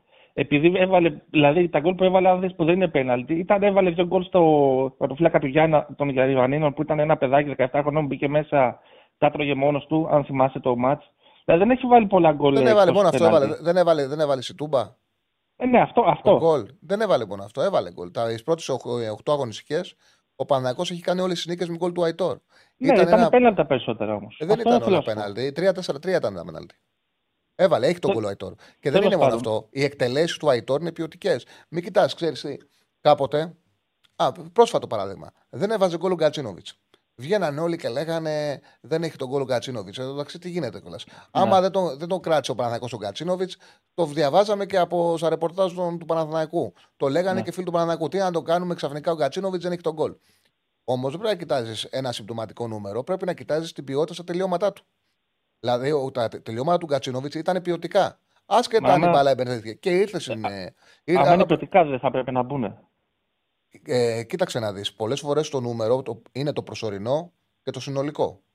Αποδείχτηκε ότι ο Γκατσίνοβιτς γκολ μπορούσε να βάλει. Γιατί είχε ποιοτικά τελειώματα. Μπορεί για ένα διάστημα να υπάρχει για συγκυρίες να μην κάνεις γκολ. Το ίδιο υπήρχε με το Λέτο. Ο Λέτο τον Ολυμπιακό γκολ δεν έβαζε. Ακριβώς το ίδιο έχει γίνει. Όταν το πήρε ο Παναγιακό, λέγανε Έλα, Μωρή, ποιος Λέτο, δεν βάζει γκολ. Καλά, ο Λέτο παιχτά, τσαλιμακά να είχαμε ένα Λέτο. Ξέρεις πόσα γκολ είχε βάλει στον, Ολυμπιακό, ξέρεις πόσα γκολ είχε βάλει; Ναι, εντάξει, να... μετά όμως που τον έβαλε ο Φεραίρα ε, επιθετικός σε εμάς. Και εξτρέμ όταν, φάνηκε... και, και εξτρέμ όταν ήταν, ε, με, πριν το Φεραίρα. Ο, ο, ο, το έβαζε και τη χρονιά του πρωταθλήματος που δεν έπαιζε σεντερφόρ, έπαιζε εξτρέμ. Έβαλε γκολ. Έβαλε γκολ. Γιατί είχε σωστές εκτελέσεις. Το νούμερό του ήταν παροδικό. Δηλαδή πρέπει να βλέπεις και το προσόν όχι μόνο το νούμερο το οποίο πολλές φορές είναι συγκυριακό, πρέπει να βλέπεις την ποιότητα των εκτελέσεων. Μπορεί κάποιος, ο οποίος σουτάρει ψηλό αμπλαούμπλικα, να γράφει ένα διάστημα.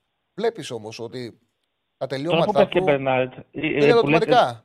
Μπερνάρτ παίρνει 2,5 εκατομμύρια. Ε, να, το να βάλει 2-3 γκολ που είπες είναι, είναι, είναι, είναι στόχος. Δηλαδή για ένα παίχτη παίρνει 2,5 εκατομμύρια. Δηλαδή ο Πινέδα παίρνει 1,2. Όχι, ρεαλιστικά σου μίλησα. Δεν σου μίλησα ναι, αυτό λέω ότι δεν, δεν, είναι, δεν είναι τραγικό ότι ένα παίκτη που δίνει 2,5 εκατομμύρια φέτος περιμένουμε να, να βάλει τόσα λίγα γκολ. Δηλαδή δεν θα πρέπει να βάζει γκολ το δεκάι που παίρνει 2,5 εκατομμύρια. Ε, και, ε, και φαίνεται ότι δεν μπορεί να βγάλει πάνω από 20-25 λεπτά. Φαίνεται. Γι' αυτό δεν μπαίνει και πλέον τόσα λεπτά.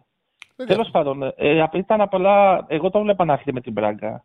Ε, είχα πάρει και σου είχα πει ξέρω, κάποια πράγματα. Εντάξει, με κράζανε μετά στο chat, τέλος πάντων δεν με νοιάζει.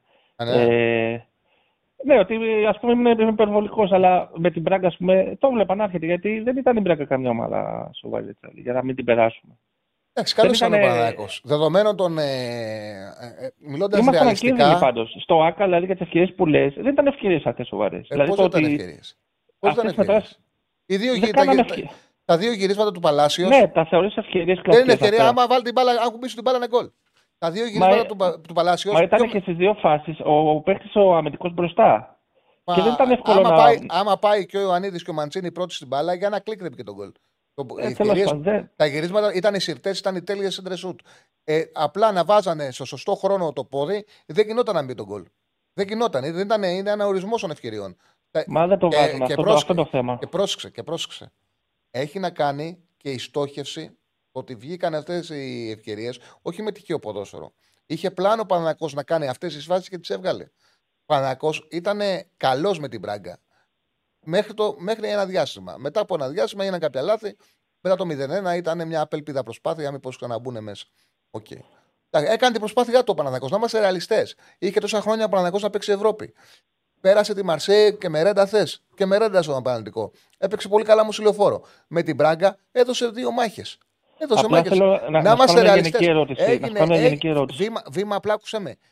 Βήμα έγινε. Μην είμαστε μόνο να, να λέμε τα άσχημα. Έγινε ένα βήμα φέτος. Δεν μπορεί να το, αυτό να μην το δεις, να μην το πεις, να μην το παραδεχτείς. Ναι, ναι, αλλά όταν είσαι τόσο κοντά στα 30 εκατομμύρια, σου μένει το γαμό του γιατί έγιναν, έγιναν λάθη, όπως λες. Δηλαδή θα άλλαζε όλο, όλη την δυναμική του Παναθηναϊκού στα 30 εκατομμύρια. Να, επενώ, να, να παίρναμε στα ταμεία μας. Όμως, όταν έχεις να παίξεις Ευρώπη 6 χρόνια και έχεις να κάνεις καλή πορεία στην Ευρώπη μια δεκαετία περίπου, το να θες κατευθείαν να πει στο Champions League Και αυτό είναι μια υπερβολή. Άμα σου τύχει όμως τέτοιος σεφ αντίπαλος που δεν ήταν δύσκολος, δεν εντάξει, ήταν δεν με είσαι- τη Μαρσέη. Και Δεν εσύ θα δεν έλεγα είσαι κουβέντα. έτοιμος. Και Εσύ δεν τέσσερα είσαι τρώγαμε, έτοιμος. δεν θα έλεγα κουβέντα με τη Μαρσέη. Εσύ δεν είσαι έτοιμος όμως και υπήρχε και ο κίνδυνος να πας να γράψεις ιστορία, κάτι για ιστορία, να γράψεις μαθηματικά. Υπήρχε ο Με τη, κίνδυνος. με τη Μαρσέη, εγώ το πίστευα ότι μπορεί να φάμε και φαινόταν ότι θα μπορεί να φάμε. Αλλά Φαντάσου κοίτα, όμως. Για Ήμασταν να πεις- τυχεροί. Ναι, Ε, επειδή και χρειάζεται και τύχη να μην φάει πολλά Παναθηναϊκός στην η Μασαλία, γι' αυτό το λόγο σου λέω ότι ακόμα η ομάδα, να είμαστε ειλικρινείς. Αλλά να ονοβατούμε εύκολο είναι και να κάνουμε αφιψηλού κριτική. Ε, η ομάδα δεν είναι έτοιμη να παίξει Champions League. Δεν ήταν έτοιμη. Το Δεν θα λογικό ήταν, έγινε. αλλά, αλλά, θα, αλλά θα έπαιρνε τα 30 εκατομμύρια. Αυτό ήταν. Δηλαδή, εντάξει, εντάξει, μπορεί να, κατάλαβα. δεν θα ήταν έτοιμοι. Προφανώς θα, θα πέ- τρώγαμε είτε σοβαρές, αλλά. Θα έπαιρνε 30 εκατομμύρια, θα έπαιρνε καμιά κοσταριά γκολ, θα έπαιρνε ωραία. Ε, εντάξει, Σιγά τι να. Σιγά. Από ε, το, από το ισόγειο πας στο πρώτο, από το πρώτο πας στο δεύτερο, μετά πας στο τρίτο, μετά πας στο τέταρτο, πέμπτο και βγαίνεις στο ρετυρέ. Δεν πας Ωραία, κατευθείαν από το ισόγειο στο ρετυρέ. Δεν γίνεται. Και μια Έτσι είναι γενική το ερώτηση σωστό. για να κλείσουμε. Ε, βλέπω ότι θεωρείς ότι ο Γιωβάνοβιτς είναι ικανός να μας πάει στο επόμενο επίπεδο. Δηλαδή, πρωτάθλημα, δεν είναι κάτι άλλο. Δηλαδή. Ε, Πιστε, το πιστεύεις δηλαδή με βάση τη, την πορεία, ας πούμε. Δεν πιστεύεις ότι έφτασε τα βάνη ο Γιωβάνοβιτς; Εγώ το, το ταβάνι δεν μπορώ να το πεις με τα, με τα λόγια, το δείχνει το η πράξη. Εγώ δεν βλέπω και λες ότι έφτασε ταβάνι όταν κάνει ένα σημείο και αρχίζει η πτώση. Δεν μπορώ να πω ότι βλέπω ότι αρχίζει η πτώση. Μπορώ να δω ευθύνες, κάποιες ευθύνες του Ιωβάνοβιτς, του ανθρώπου που, έφτα, που έκανε τον Παναθηναϊκό να διεκδικεί το πρωτάθλημα. Βλέπω κάποιες ευθύνες εκεί που έφτασε τον Παναθηναϊκό που δεν κατάφερε να το πάρει. Είναι δικό του όμως που το διεκδίκησε το πρωτάθλημα. Βλέπω κάποιες ευθύνες που ήταν δικό του που ο Παναθηναϊκός διεκδικούσε το Champions League που δεν μπορούσε να μπει στου ομίλους. Όμως δεν βλέπω κάτι το οποίο ανέβηκε, ανέβηκε, ανέβηκε να πέφτει. Άμα το δω να πέφτει, θα σου πω: Μπορεί να τα βάνιασε. Επειδή το βλέπω να εξελίσσεται, να εξελίσσεται, να εξελίσσεται, ακόμα πρέπει να περιμένουμε να δούμε ποιο είναι το ταβάνι του. Θα το δείξει ο χρόνος. Αν δούμε τον Παναθηναϊκό φέτος τέταρτο, μπορεί να πούμε: Παιδιά, φαίνεται το δείξει ψηλό ταβανιάσει. Καταλαβέ. Αν δούμε όμως τον Παναθηναϊκό, πρέπει να δούμε τον Παναθηναϊκό αν θα μπορέσει να κάνει τον αθλητισμό και φέτος. Δεύτερη χρονιά. Θα το πάρει το πρωτάθλημα, θα το χάσει στι λεπτομέρειες και μετά θα το συζητήσουμε. Πρώτα βλέπεις και μετά συζητάς. Έγινε τσάλι, ευχαριστώ πολύ. Σε ευχαριστώ πάρα πολύ, φίλε μου. Λοιπόν, πάμε στον επόμενο. Λοιπόν, να κάνετε subscribe. Πόσα like έχουμε, έχουμε κυρία. Κοιτάξτε να δείτε. Εδώ ο Στέφανος ήταν έξω φρενών το... όταν ε, ήρθαμε. Λέει δεν μας κάνουν πολλά like στην εκπομπή. Δεν επιτρέπεται. Κάντε like. Κάντε like, μας παρακολουθείτε. Σας ευχαριστούμε για αυτό. Κάντε και like. Δεν σας αρέσει η εκπομπή γιατί δεν κάνετε like. Κάντε like. Δεν είναι αυτό 229 like, δεν είμαστε ευχαριστημένοι από την συμμετοχή- συμπεριφορά σας. Μόνο να γράφετε, ξέρετε. Κάντε και like. Να κάνετε like, να κάνετε εγγραφές. Ε, τι άλλο θέλετε για να μην. Α, Ναι, να κάνετε subscribe για να μπορείτε να συμμετέχετε σε live chat. Πώς σου πάει, δεν σε ρώτησα. Πώς σου πάει το poll;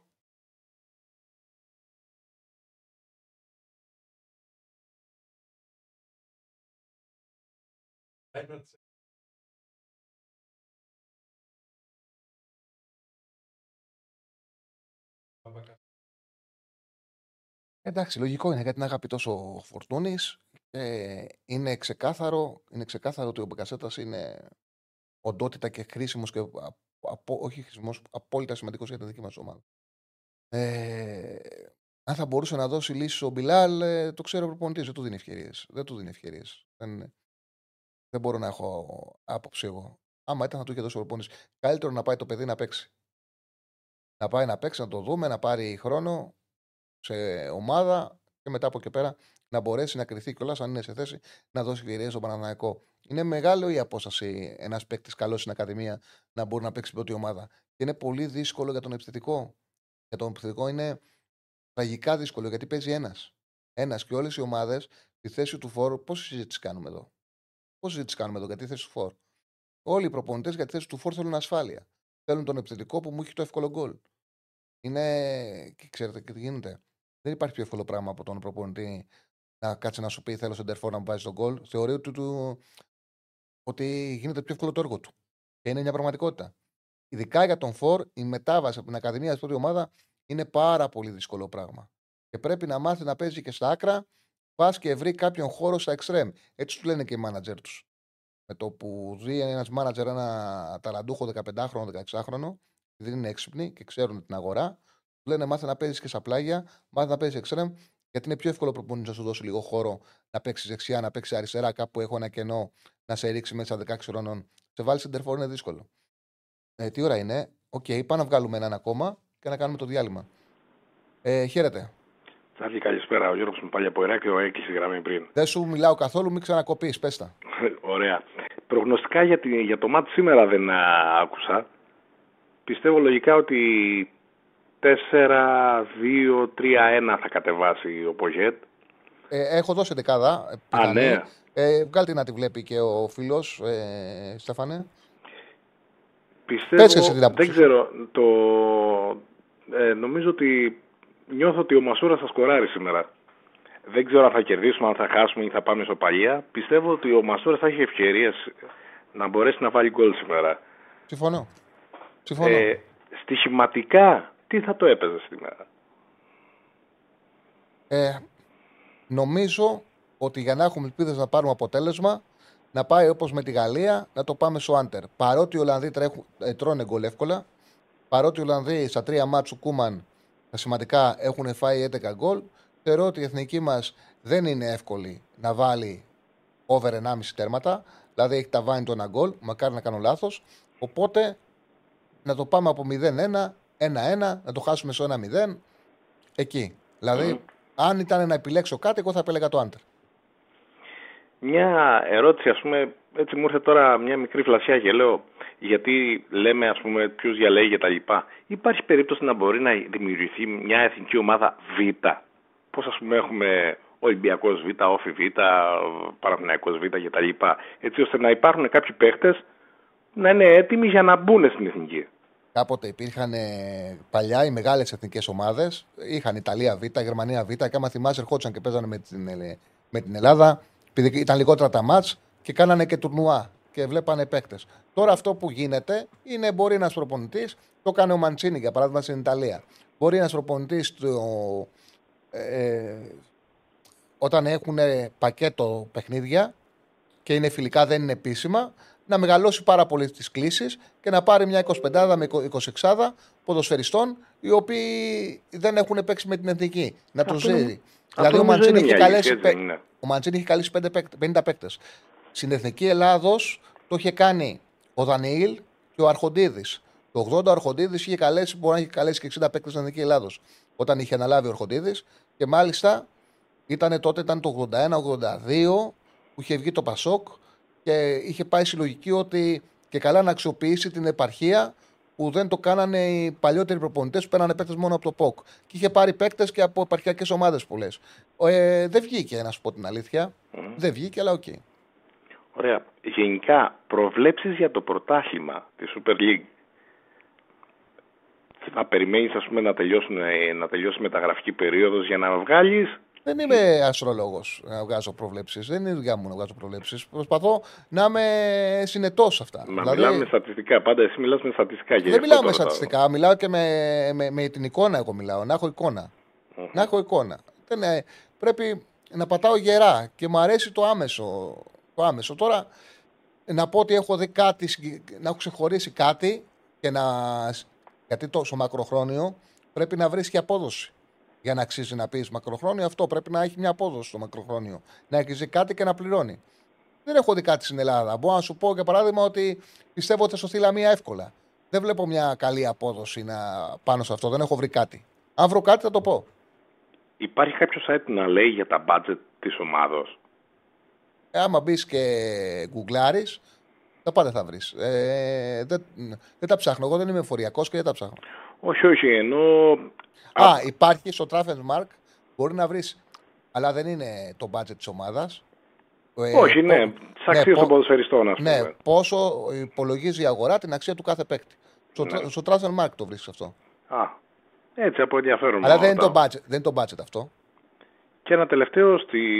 πιστεύω ότι η Super League φέτο θα είναι ακόμη πιο ενδιαφέρον γιατί όλες οι μεγάλες ομάδες, επειδή έχουν υποχρεώσει στην Ευρώπη, Εάν έστω και λίγο δείξουν ενδιαφέρον, γιατί μας έχουν αποδείξει πολλές φορές ότι βγαίνουν και μετά τα παρετάνε και δεν δίνουν σημασία, εάν δώσουν σημασία στο UEFA και στο, πώς λέγεται η κατώτερη ε, Nation League νομίζω, πώς λέγεται, συγγνώμη. Ε, Nations League. Ναι. Αν δώσουν σημασία, λόγω του ότι πιστεύω ότι θα κουραστούν και δεν ξέρω κατά πόσο να έχουν το ρόστερ για να μπορέσουν να στηρίξουν κύπελο, πρωτάθλημα, UEFA. Για, για, το conference λες, για το conference. Μπράβο, ναι. conference, με συγχωρείς. Ναι.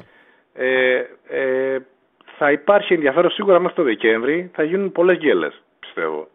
Και αυτό έχει αποδειχτεί ήδη. Εννοείται. Εννοείται. Το Πέμπτη Κυριακή είναι πολύ δύσκολο πράγμα. Είναι ναι. πολύ δύσκολο, είναι επίπονο, είναι κουραστικό, θέλει σωστή διαχείριση είναι ένα πρόβλημα το οποίο οι ομάδες θα το αντιμετωπίσουν και θα κάνουν πιο ωραίο το πρωτάθλημα. Απλά να μας βοηθήσουν και οι μικροί.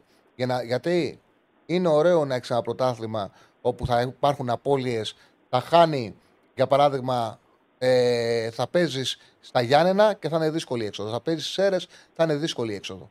Είναι ωραίο να μην έχεις σίγουρες νίκες. Πρέπει να βοηθήσουν και οι μικροί. Νομίζω ήδη το έχουν κάνει. Δηλαδή, αν δεις και τη Λαμία, αν δεις και τον Πανσεραϊκό, Ακόμα και η Φυσία κέρδισε ο Ατρόμητο. Δεν, δεν, δεν ξέρω αν το περιμένανε. Θα δούμε. Πάντως πιστεύω ότι θα δούμε ένα ενδιαφέρον πρωτάθλημα έστω μέχρι το Δεκέμβριο. Σε ευχαριστώ πολύ. Να είσαι καλά. Ευχαριστώ πάρα πολύ, φίλε μου. Οπότε, πάμε να κάνουμε ένα πολύ μικρό διάλειμμα και επιστρέφουμε. Δεν θα αργήσουμε. Δύο λεπτάκια θα κάνουμε να ξυπιαστούμε λίγο. Λοιπόν, επιστρέψαμε, δεν αργήσαμε πολύ. 2-10-22-05-4-4-4 το τηλεφωνικό μας κέντρο. Να μην ξεχνάτε να κάνετε like, ε, Μας έκανε κανένας like από το που το πάμε. Α, μπράβο. Μπράβο. Μπράβο. Να κάνετε like στην εκπομπή μας. Να μην ξεχνάτε ότι έχουμε πλέον καθημερινό πρόγραμμα. Ξεκινάει στις 12 η ώρα με την εκπομπή του Διονύση Δεσίλα και του Ηρακλή Αντίπα. Εμείς βγαίνουμε στις 5, 8 η ώρα ραγκάτσης και όποτε έχει παιχνίδια, μεγάλα γεγονότα, ο Αριστοτέλης ο Σαββίδης με τον ε, Θοδωρή το Ρίγανη είναι μαζί σας. Παρέα με τον Κατσουράνη, βέβαια, όπως πάντα, όταν έχει αγώνες ποδοσφαίρου. Σήμερα, μετά το παιχνίδι της εθνικής μας στην Ολλανδία, θα έχουν ο Θοδωρής, ο Αριστοτέλης και ο Κατσούρ. Θα είναι, έχουν γυρίσει από την Κύπρο και θα είναι στι επάλξει ασταμάτητη. Ε, γνώμη για Γαλανόπουλο. Γαλανόπουλος είναι ένας σπουδαίος, ένα χάφ με πάρα πολλά προσόντα. Ε, χάφ που μας λείπει, δυνατός, γρήγορος, μας λείπουν τέτοια χάφ. Δεν, έβγαλα, δεν βγάλαμε δυστυχώς πολλά τέτοια χάφ. Ήταν ε, τους βασινοκαραγκούνιδες, κατσουράνιδες, δεν βγάλαμε ζαγοράκιδες, δεν βγάλαμε τέτοια χαφ. Καλανόπουλος δεν έχει αυτή την στόφα, δεν μπόρεσε να αποκτήσει. Δεν μπορούσε να άτυχο το παιδί, έχει πάρα πολλούς τραυματισμούς. Όμως έχει κάποια προσόντα το να κάνει πολλά πράγματα στο γήπεδο. Μακάρι να είναι υγιής, να πάρει συνεχόμενα παιχνίδια και είναι στο χέρι του να επιστρέψει να πάρει και στην ΑΕΚ του Αλμέιδα περισσότερο χώρο, περισσότερο χρόνο και στην εθνική του Πογέτ. Πρώτα πρώτα καθιερώνεσαι την ομάδα σου και μετά γίνεται η συζήτηση για την Εθνική Ελλάδος. Ε, πάμε, στον, ε, πάμε στον επόμενο. Α, ωραία. Κάλεσε στο 2-10 στο 2-10-22-05-444 γιατί αυτή τη στιγμή οι γραμμές μας είναι άδειες. Οπότε όποιος καλέσει θα βγει κατευθείαν στον αέρα της εκπομπής. Λοιπόν, για το φίλο που ρωτάει, ο Γαλανόπουλος δεν είναι στις ε, κλήσει. Στα χάφη έχουμε πάρει το κουρμπέλι, το μάνταλο, το σιόπι, το μπουχαλάκι και τον Παπα-Νικολάου. Μαρσέλο ή Ρο, Ρομπέρτο Κάρλος, ο καλύτερος αριστερό μπακ στην ιστορία. Δεν μου αρέσουν αυτές οι συζητήσεις. Δεν μου αρέσουν. Ε, ο καλύτερος, ο δεύτερος καλύτερος, ο καλύτερος. Ο κάθε ποδοσφαιριστής έχει αφήσει στην εποχή του το στίγμα του, είχε την ε, ικανότητά του, την κλάση του, είχε την, έχει την ιστορία του. Ο Μαρτσέλο πράγματι τα καλά του χρόνια στη Ρεάλ από το 16 και μετά ήταν σπουδαίος. Έπαιζε τη θέση του αριστερού μπακ στα δεκάρι. Ακούμπαγε η μπάλα πάνω του και ήταν φόβος και τρόμος. Ε, δεν χρειαζόταν ε, να μαρκάρει, γιατί ο αντίπαλο εξτρέμ είχε στο μυαλό του τι θα σκαρφιστεί ο Μαρτσέλο. Αυτή είναι η πραγματικότητα. Έπαιξε τη θέση διαφορετικά από ό,τι την έχει παίξει οποιοδήποτε άλλος μπακ. Με σαν δεκάρι. Ε, τώρα, το αν ήταν ο καλύτερος ο Α, ο καλύτερος ο Β, δεν, δεν με ενδιαφέρουν εμένα αυτά. Του σπουδαίου δεν έχει σημασία τώρα αν λέμε να κατηγοροποιήσουμε και να βάλουμε νούμερα ο πρώτος, ο δεύτερος, ο τρίτος, ο τέταρτο. Λοιπόν, άκουσα ότι έχουμε γραμμή. Πάμε στο φιλό. Έλα, φίλε μου. Ναι, καλησπέρα. Καλησπέρα. Καλησπέρα, Τσάλη. Δημήτρης από Κόρινθο. Έλα, Δημήτρη μου. Ε, καλή αρχή. Ευχαριστούμε πολύ. την Σε παρακολουθώ, παρακολουθώ και τα άρθρα σου. Ε, μου αρέσει ο τρόπος που αναπτύσσει το σκεπτικό σου και γι' αυτό ήθελα να μιλήσουμε.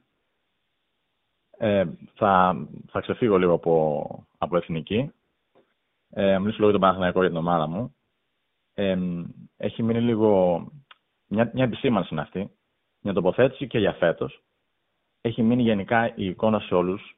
Το είχες πει και εσύ τις προάλλες στην δική σου εκπομπή ότι το, το μεγάλο πρόβλημα στην περσινή χρονιά και εκεί που ο λόγος που δεν πήρε το πρωτάθλημα ήταν ότι δεν υπήρχε το βάθος στο μπάγκο. Που γενικά είναι σωστό αυτό και εγώ συμφωνώ, εννοείται. Απλά αυτή είναι η γενική. Γιατί λέω ότι είναι η γενική εικόνα. Γιατί αν προσέξουμε λίγο καλύτερα, για παράδειγμα, ε, αναγκάστηκε η ομάδα από επιλογή του προπονητή δηλαδή, στα τελευταία μας στο playoffs, να παίζει συνέχεια με την τριπλέτα Κουρμπέλη, ε, Πέρθ και Τσέριν. Ναι. Πιο σφιχτά, γιατί έτσι μπορούσε να προσεγγίσει τα αποτέλεσματα που ήθελε.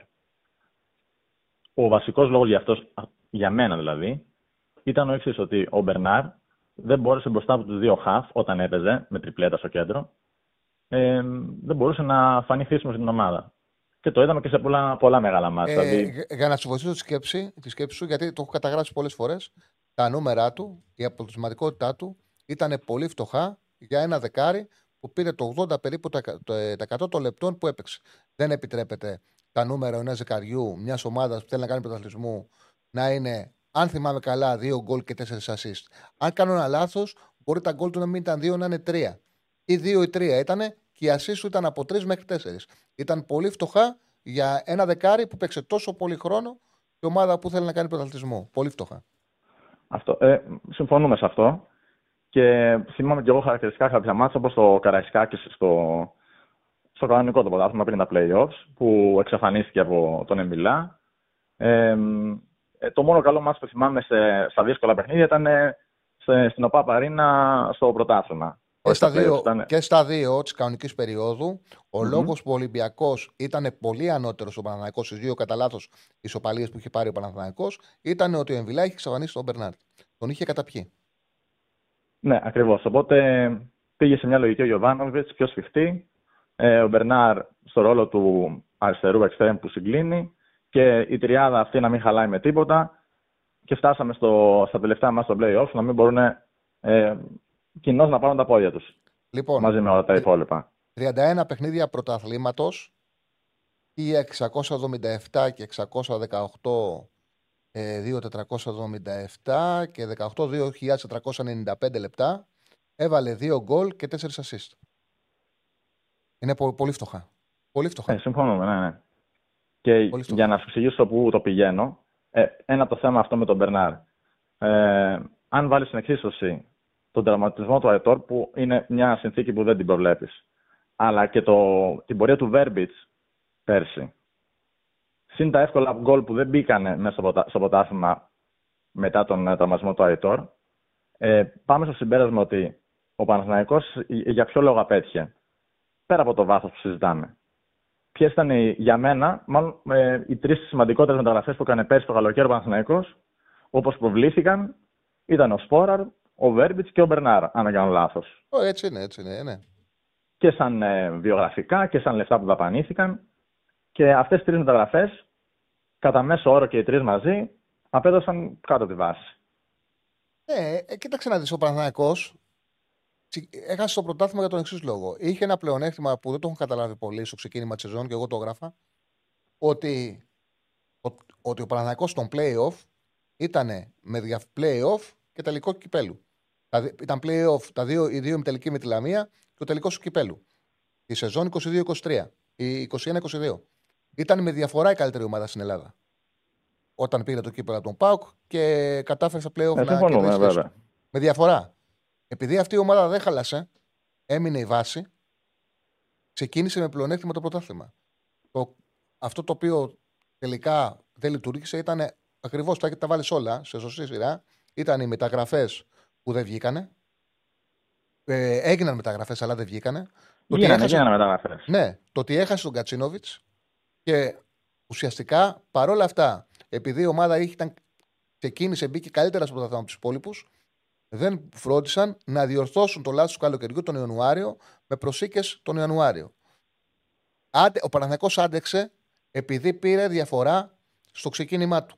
Και παρότι έφθινε, έφθινε, έφθινε, η Άκη για πολύ μεγάλο διάστημα έπαιζε καλύτερα τον Παναθηναϊκό και στα μεταξύ τους παιχνίδια με τον Ολυμπιακό και με τον Πάουκ είχε φανεί ότι ο Παναθανικό υπολείπεται και από αυτές τις ομάδες. Αυτή είναι η πραγματικότητα, ό,τι και να λένε. Η διαφορά ήταν που το κρατούσε. Και τελικά, όπως Το παθαίνει, ρε παιδί μου, όταν ε, στο μαραθώνιο αυτός ο οποίος ξεκινά μπροστά και παίρνει πλεονέκτημα, στο τέλος ήρθε σαν στέγερ η ΑΕΚ και τον χτύπησε.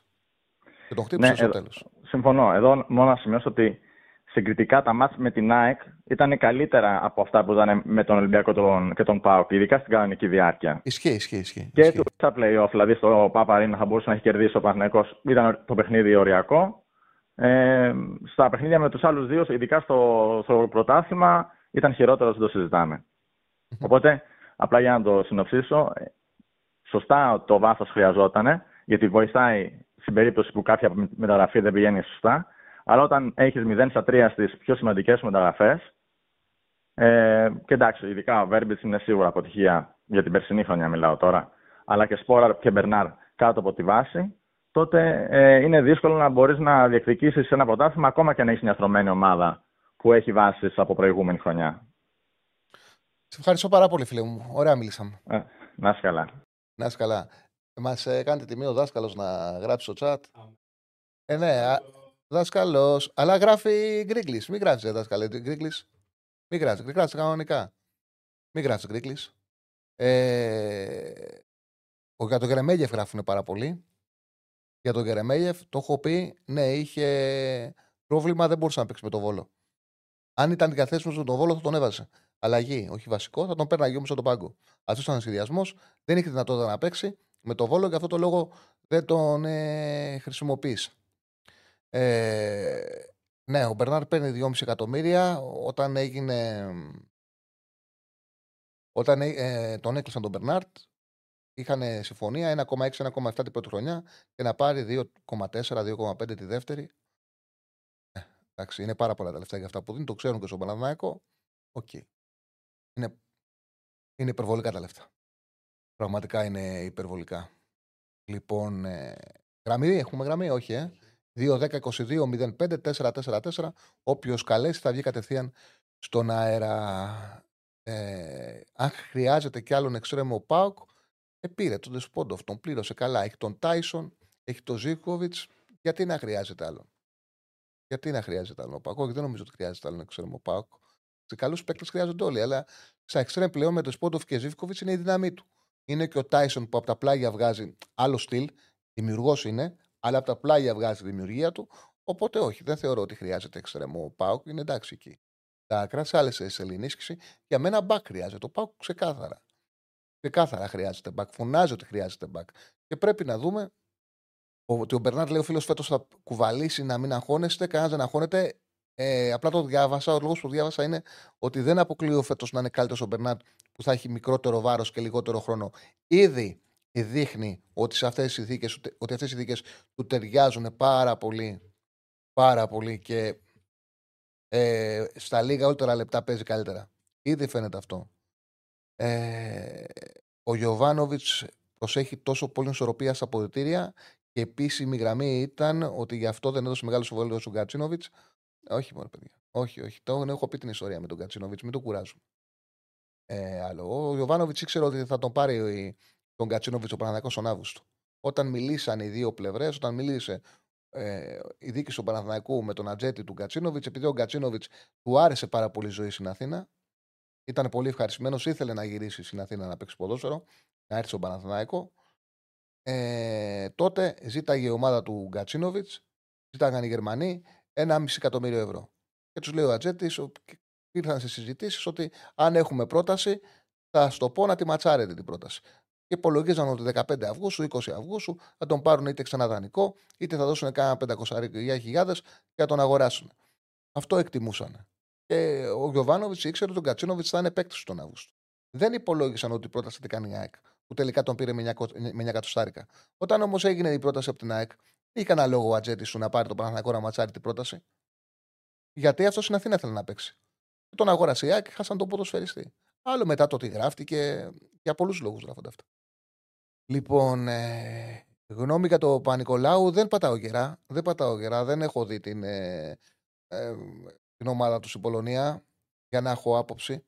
Δεν μου αρέσει άμα δεν έχω, δεν έχω σοβαρή άποψη να τη λέω. Προτιμώ να πω την αλήθεια ότι δεν, ε, δεν πατάω γερά για τον παίχτη. Ε, ο Ποντένσε που έπαιζε το, το Σοβίζετα. Λοιπόν. Εντάξει. Εντάξει. Λοιπόν, γνώμη για Σολμπάκεν. Καλή μεταγραφή είναι ο Σολμπάκεν. Γρήγορος παίκτης. Ψηλός. Δυνατός. Μπορεί να δώσει βοήθειες πάρα πολλές στην ε, αντίπαλη περιοχή. Εγώ το σκεπτικό μου είναι το πόσο τον ε, διαχειριστεί το Σολμπάκεν ο, ο Μαρτίνεθ. Δηλαδή, το, το πρώτο ερώτημα που έχω για τον Ολυμπιακό. Θα παίξει 4-2-2-2 ξανά, θα συνεχίσει. Δηλαδή, θα μείνουν δύο κεντρικοί χαφ, θα μείνει αριστερά, μέσα αριστερά Φορτούνης, μέσα δεξιά ο Ποντένσε και θα πάει με Σέντερφορ και Μασούρα ή Σέντερφορ και Σολμπάγκεν. Θα τον υπολογίσει του Σολμπάγκεν για δεύτερο επιθετικό, ή ο Σολμπάγκεν θα είναι αναρματικός του Ποντένσε. Υπάρχει και το σκεπτικό βέβαια, αν πάει σε 4-2-3-1 ο Μαρτίνεθ και στο 4-2-3-1 φέρει το φορτούνι δεκάρι στο φυσικό του χώρο και παίξει Σολμπάκεν δεξιά, Ποντέν αριστερά. Στο 4-2-3-1 ελευθερώνεται ο χώρος για να είναι βασικός ο Σολμπάκεν. Στο 4-2-2-2 βασικός μπορεί να γίνει αν παίξει αριστερά ψηλά, ε, δεξιά ψηλά, συγγνώμη. Μπράβο, έχουμε κάνει και, τις, ε, δύο, και την κάρτα. Αν παίξει δεξιά ψηλά, Ποντένσε, Σολμπάκεν. Σε αυτή την δεκάδα, μπράβο, ρε Σεφάνε, είσαι καθηγητής. Σε αυτή την δεκάδα, με αυτή τη λογική, παίζει ο Σολμπάκεν βασικός. Αν όμως κρατήσει το Μασούρα και δεν τον. Μπορεί να μην τον υπολογίσει για δεύτερο επιθετικό του Σολμπάκεν, δεν το ξέρω αυτό. Θα το δούμε. Το 4-2-3-1 βέβαια παίζει σίγουρα στη δεξιά, πάει αριστερά από Τένσε και παίζει πίσω από τον επιθετικό ο Φορτούνης. Λοιπόν. Ε, έχει φάνει και να έχει σκάσει, για αυτό τον έβγαλε. Εντάξει, κάναμε τη ζήτηση τόσες φορές. Ε, εγώ τον είδα τον, Φορτούνη, τον Ιωαννίδη όταν βγήκε με την Μπράγκα ότι ήταν δυσαρεσμένος στην αλλαγή του. Άμα δείτε το βίντεο όταν ε, γύρισε προς Πάκο, δεν ήταν ευχαριστημένος. Δυσαρεσμένος ήταν που βγήκε. Δηλαδή έδειξε σαν απίστευτο ότι μπορεί να προσφέρει κι άλλο ο Ιωαννίδης. Ε, τον βλέπω να παίζει τον Εσολμπάκη. Εντάξει, δεν νομίζω ότι θα παίξει στην Ελλάδα. Είναι πολύ καλός παίκτης για να τον ε, ακυρώσουν σαν μεταγραφή. Εν τω μεταξύ, παιδιά, μην ξεχνάτε. Είναι πάρα πολλά τα παιχνίδια. Είναι πολλά τα παιχνίδια. Πλέον παίζουν συνέχεια. Είναι και πέντε αλλαγές. Το ποδόσφαιρο έχει αλλάξει. Μην έχουμε στο μυαλό μας το παλιό μια εντεκάδα. Χωράει στην εντεκάδα θα παίξει, δεν χωράει, δεν θα παίξει. Άλλαξε το ποδόσφαιρο. Πλέον παίζουν, θα παίζουν τώρα, πρόσεχτε. Κυριακή 16 παίκτες, Πέμπτη 16, Κυριακή 16. Αυτό θα γίνεται μεγάλη συχνότητα. Λέτε ένας καλός παίκτης να μην βρει χρόνο να δείξει την αξία του; Μπορεί να μην είναι στην πρώτη δεκάδα στην αρχική σκέψη. Αν ο Σολμπάκεν μπει στο 60 στην, ε, στο μάτσο Europa League και μετά την, ε, την Κυριακή θα τον ξεκινήσει. Αν παίξει καλά. Έτσι είναι. Δεν είναι. Είναι πολλά τα μάτια. Έχει αλλάξει το ποδόσφαιρο. Έχουν, γι' αυτό το λόγο βλέπετε ότι και οι προπονητές και οι ομάδες μεγαλώνουν τα ρόσερ τους. Πλέον όλοι θέλουν να έχουν δύο εντεκάδες, δύο παίκτες σε κάθε θέση τουλάχιστον. Ο Ολυμπιακός σε κάποιες θέσεις είχε παραπάνω από δύο. Σε κάποιες θέσεις. Λοιπόν, Μπράβο, Τσάρλι, επιτέλους να το ακούσουμε και αυτό σαν το μπάσκετ γίνει το ποδόσφαιρο στο θέμα αλλαγές. Και όντως προσφέρει και παραπάνω θέαμα έτσι. Εντάξει, δεν έχει το ποδόσφαιρο το μπε και βγες. Δηλαδή, εντάξει, αν γίνει και αυτό, αυτό δεν μπορεί να γίνει. Έχει ανοίξει, δεν ξέρω αν έχει προσφέρει περισσότερο θέμα. Δεν το είδα αυτό που μου έγραψε, Στέφανε, και ξαναβάλει το μου. Ε, αν είναι τυχαίο που ο Μασούρας βγαίνει από την δεκάδα με πρώτο προπονητή του Ολυμπιακού, όχι, δεν είναι τυχαίο. Είναι ο μόνος ο οποίος μπορεί να τρέξει στο χώρο και να σκοράρει. Δεν έχει άλλον. Ο Ολυμπιακός που μπορεί να τρέξει αυτή τη στιγμή δεν είχε. Τώρα έχει πάρει παίκτες. Πάμε στον επόμενο φίλο. Χαίρετε. Α, δεν νόμιζα ότι κάλεσε κάποιος. Αν νόμιζα ότι μου κάνεις νόημα ότι πήρε. OK, okay, οπότε οι γραμμές είναι άδειες. 2-10-22-05-4-4-4. Όποιος καλέσει θα βγει κατευθείαν. Λοιπόν. Ε, είμαστε 1500 άτομα, δεν έχουμε κάνει ούτε 400 like. Δεν έχουμε κάνει 400 like. Κάντε like, ρε παιδιά. Για όνομα Θεού. Σας παρακαλώ να κάνετε like. Για όνομα Θεού της Παναγίας. Σας ζητάω. Σας ζητάω. Πάτησε το κουμπάκι, τι σας ζητάω. Λοιπόν, πάμε στο φίλο που κάλεσε. Χαίρετε. Γεια σου, Άλλη. Γεια σου, φίλο μου.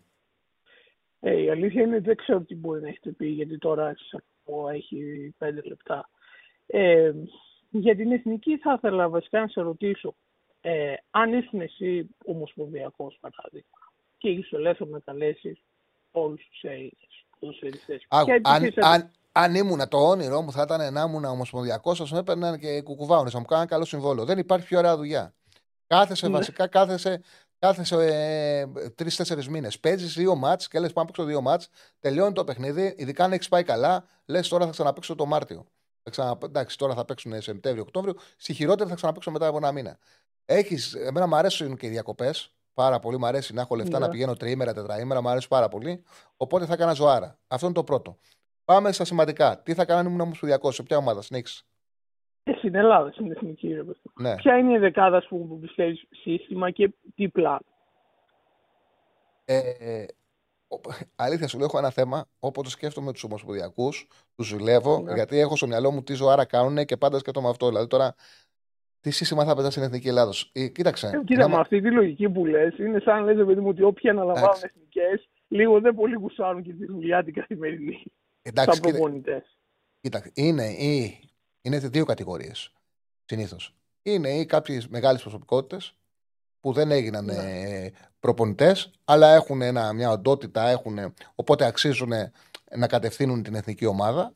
Και η δεύτερη Ναι. κατηγορία είναι συνήθως είναι οι κακοί προπονητές που απέτυχαν, είναι Ναι. οι προπονητές. Συνήθως, εντάξει, πάντα υπάρχουν εξαιρέσεις. Δηλαδή, ο Σπαλέτη είναι- Βετεράνοι τύπου ο Ρεσάκη. Σπαλέτη είναι μια εξαίρεση, ρε παιδί μου. Είναι προπονητές που ήταν καλοί προπονητές, αλλά μεγάλωσαν, θέλουν μια πιο ξεκούραση ζωή, θέλουν να απολαύσουν Ναι. τη ζωή τους και θέλουν να μείνουν και στο επάγγελμα. Ε, συ- Ο κανόνας είναι αυτός. Πάντα υπάρχουν εξαιρέσεις. Τώρα για την εθνική Ελλάδος. Κοίταξε να δεις. Η εθνική Ελλάδος είναι στο, στην ίδια κουβέντα που είναι και οι ομάδες μας που, παίζουν στην, ε, που παίζουν στην Ευρώπη. Ο προπονητη είναι υποχρεωμένος να μάθει να παίζουν σε δύο στυλ. Γιατί; Είτε στο, τρίτο, στο δεύτερο, είτε στο τρίτο, είτε στο τέταρτο γκρουπ δυναμικότητας είμαστε, θα παίξουμε και με κατώτερους. Δηλαδή θα πρέπει να κερδίσουμε εκτός έδρας Γιβραλτάρ, Μολδαβίες, ε, τέτοιες ομάδες. Θα πρέπει επίσης να τους μάθει να παίζουν σε παιχνίδια ίσων μέτρων, γιατί θα παίξουμε με Ιρλανδίες, Σλοβενίες, θα παίξουμε με πολλές που είναι Τουρκίες, με πολλές που είναι κοντά μας. Δηλαδή, αν είμαστε στο δεύτερο γκρουπ, θα παίξουμε με την ομάδα του τρίτου γκρουπ. Αν είμαστε στο τρίτο, με το δεύτερο γκρουπ. Ε, Και επίσης υπάρχουν και ομάδες που είναι πολύ καλύτερες μας. Ολλανδίες, Γαλλίες, Ιταλίες, Ισπανίες, Αγγλίες. Όπου εκεί θα είμαστε υποχρεωμένοι να, μάθ, να παίζουμε σωστή άμυνα, να είμαστε σκληροί και να πάμε σε παιχνίδια αντεπιθέσεων. Δηλαδή χρειάζεται ένα. Γιατί γι' αυτό το λόγο πάντα λέω. Είναι άλλο πράγμα ο προπονητής της εθνικής ομάδας και άλλο πράγμα σε συλλογικό επίπεδο. Ο προπονητής της εθνική ομάδας δεν χρειάζεται να είναι απαραίτητα καλός προπονητής. Δεν χρειάζεται απαραίτητα να έχει μια φιλοσοφία. Δεν κάνει φιλοσοφία, πότε να τη διδάξεις. Χρειάζεται να είναι καλός coach, καλός coach, να διαβάζει τα παιχνίδια, να φτιάχνει το κλίμα και να ασχολείται. Και να μπορεί αυτό που του, που του δίνει το, το εγχώριο ποδόσφαιρο να το αξιοποιεί. Αυτό πρέπει να κάνει ο προπόνητης εθνικής ομάδας. Γι' αυτό το λόγο δεν είναι συγκεκριμένο. Δηλαδή, κατά την άποψή μου, ε, ένας προπονητής που πιθανότατα να μην μου άρεσε σε συλλογικό επίπεδο για την εθνική ομάδα να κάνει. Κατάλαβες τι σου, τι σου λέω, ότι Ναι, στην εθνική ναι. Ελλάδος, στην εθνική Ελλάδος παίζει πολύ μεγάλο ρόλο το κοουτσάρισμα. Πολύ μεγάλο ρόλο το κοουτσάρισμα. Είναι, πώς το λένε, διαφορετικό. Στην, ε, είναι διαφορετικό σε συλλογικό επίπεδο. Σε συλλογικό επίπεδο παίζει μεγαλύτερο ρόλο, ε, ρόλο η διάρκεια. Η διάρκεια, δηλαδή είναι αυτό το σχέδιο, καθημερινή το δουλειά. πλάνο. Το πλάνο. Οπότε λες με λίγα λόγια δεν θα έχεις και κάτι σταθερό σαν φιλοσοφία, σαν ενδεκάδα κτλ. Ε, δεν μπορεί να έχεις. Άλλο είναι να πάει να παίξεις στην Ναι. Ολλανδία, να παίξεις στο Παρίσι. Ναι. Και άλλο να δηλαδή η εθνική θα παίξει η Πέμπτη, θα παίξει στο Παρίσι, ε, στην Ολλανδία. Σήμερα θα παίξει στο Αϊνχόβεν. Και την Ναι. Κυριακή θα παίξει με τον Γιβραλτάρ. Ε, είναι δύο διαφορετικά τελείως παιχνίδια. Ναι. Είναι σαν να παίξουν άλλο άθλημα. Είναι άλλο άθλημα το ποδόσφαιρο με ποσοστό 30-35% κατοχή και άλλο άθλημα το ποδόσφαιρο σε- με ποσοστό 70% κατοχή. Και όταν δεν έχει να κάνει με την φιλοσοφία σου, δηλαδή όταν παίξεις με καλύτερο, υποχρεωτικά η, η κατοχή θα είναι μικρή. Αφού θα σου πάρουν την μπάλα, ό,τι και να κάνεις. Και να πεις θα παίξουμε κατοχή, δεν θα την έχεις, αυτό θα σου πάρει την μπάλα ο αντίπαλος. Ο ανώτερος. Όταν παίξεις με το Γιβραλτάρ και να έχεις την οτροπία σου ότι θα παίξουμε μικρή κατοχή, αφού δεν θα μπορεί να την πάρει ο Γιβραλτάρ, θα την έχει την μπάλα. Θα πρέπει κάτι να την κάνεις. Είναι άλλο, είναι άλλο πράγμα. Ναι. Και γίνει και αυτό που λέγαμε, ρε παιδί μου, ότι είναι αυτό και μάτς τύπου Γιβραλτάρ, ο Φορτούνης θα ήταν σίγουρα χρήσιμος, αν όχι σε βασικό, σε σαν αλλαγή, αν είμαστε, ας πούμε, στο 0-0, στο 60, στο 70. Τε- Σήμερα ε, θεωρείς ότι σε περίπτωση αποτελέσματος κατά κάποιο τρόπο εξασφαλίζουμε και την παρουσία στο γύρο του 24. Δηλαδή μετά είναι πολύ δύσκολο να χαθεί. Εντάξει, πολύ δύσκολο δεν είναι να χαθεί γιατί καμία νίκη δεν είναι εξασφαλισμένη. Πρέπει να, Ναι. να πάρεις. Δηλαδή θα παίξεις στην Ιρλανδία. Αν χάσεις την Ιρλανδία, αν χάσει, μπορεί να χάσεις και μέσα από την Ολλανδία. Όμως, αν πάρεις σήμερα αποτέλεσμα, πραγματικά έχεις πολλές πιθα... έχουμε, έχουμε πολλές πιθανότητες να είμαστε στην δεύτερη θέση. Πολλές πιθανότητες. Γιατί έχουμε και τους Γάλλους τελευταία αγωνιστική. Μέσα οι Ολλανδοί έχουν χάσει τη λυσή στη Γαλλία. Έχουν παίξει στη Γαλλία, δηλαδή ένα μάτι το έχουμε χάσει, το έχουν χάσει και αυτοί. Έχουμε κερδίσει του Ολλανδούς εμείς μέσα. Ε, έχουμε πιθανότητες πολλές. Έχουμε πιθανότητες σήμερα να πάρουμε αποτέλεσμα. Είναι μεγάλο το παιχνίδι σήμερα για μας. Γιατί θεωρώ εγώ, δεν ξέρω αν συμφωνήσω, ότι αν μετά μπλέξουμε με το Nations League, επειδή πάνω κάτω θα αντιμετωπίσουμε ισοδύναμε ή λίγο κατώτερες, μπορεί να μην μας βολέψει. Κατάλαβες τι εννοώ. Νομίζω, ότι ο, τελ... στους δύο νομίζω πρώτους. ότι ο τελικός θα είναι. ε, Αν αποκλει- περάσουν οι Τούρκοι, το πιο πιθανό είναι να περάσουν από τον όμιλό τους, ο τελικός θα είναι με τη Γεωργία. Δηλαδή θα παίξουμε την πρόκλησή μας με τη Γεωργία. Έτσι νομίζω. Που είναι, δεν είναι εύκολη ομάδα, είναι καλή ομάδα. Όχι, εννοείται. Είναι καλή ομάδα. Εντάξει, νομίζω δεν ότι. έχουμε παίκτη με την ποιότητα του Κβαρατσκέλια. Τέτοιο Όχι, παίκτη όχι. εμείς δεν έχουμε. Όχι. Όχι. Εγώ, Ε, και, τι άλλο, και θεωρώ ότι αν είμαστε στοιχειοδός καλοί, αν περάσουμε, επειδή πλέον περνάνε και οι τρίτοι, ε, οι τέσσερις νομίζω καλύτεροι τρίτοι, μετά είναι και πιθανό λίγο καλή κλήρωση στον όμιλο. Λίγο τυχεροί σε αυτό μπορεί να βρεθούμε και στους 16. Δηλαδή δεν είναι κάτι το δύσκολο, κάτι το ακατόρθωτο. Ναι, βέβαια. Ας, πα- βήμα-βήμα όμως. Α περάσουμε και μετά το συζητάμε. Δηλαδή, μην μου πηγαίνεις στο. Όχι, Από- όχι, όχι, ναι, μακρινό. ας, ναι, βήμα-βήμα. Α περάσουμε τώρα, παίζουμε τους Ολλανδούς. Να δούμε τι θα κάνουμε. Α μπούμε να, Όχι, ε, λήψη. να περάσουμε και μετά ναι, θα κάτσουμε, θα συζητήσουμε. Μακάρι, γιατί Ναι. α, η- η- την υγεία μας να έχουμε, εδώ θα είμαστε και το καλοκαίρι.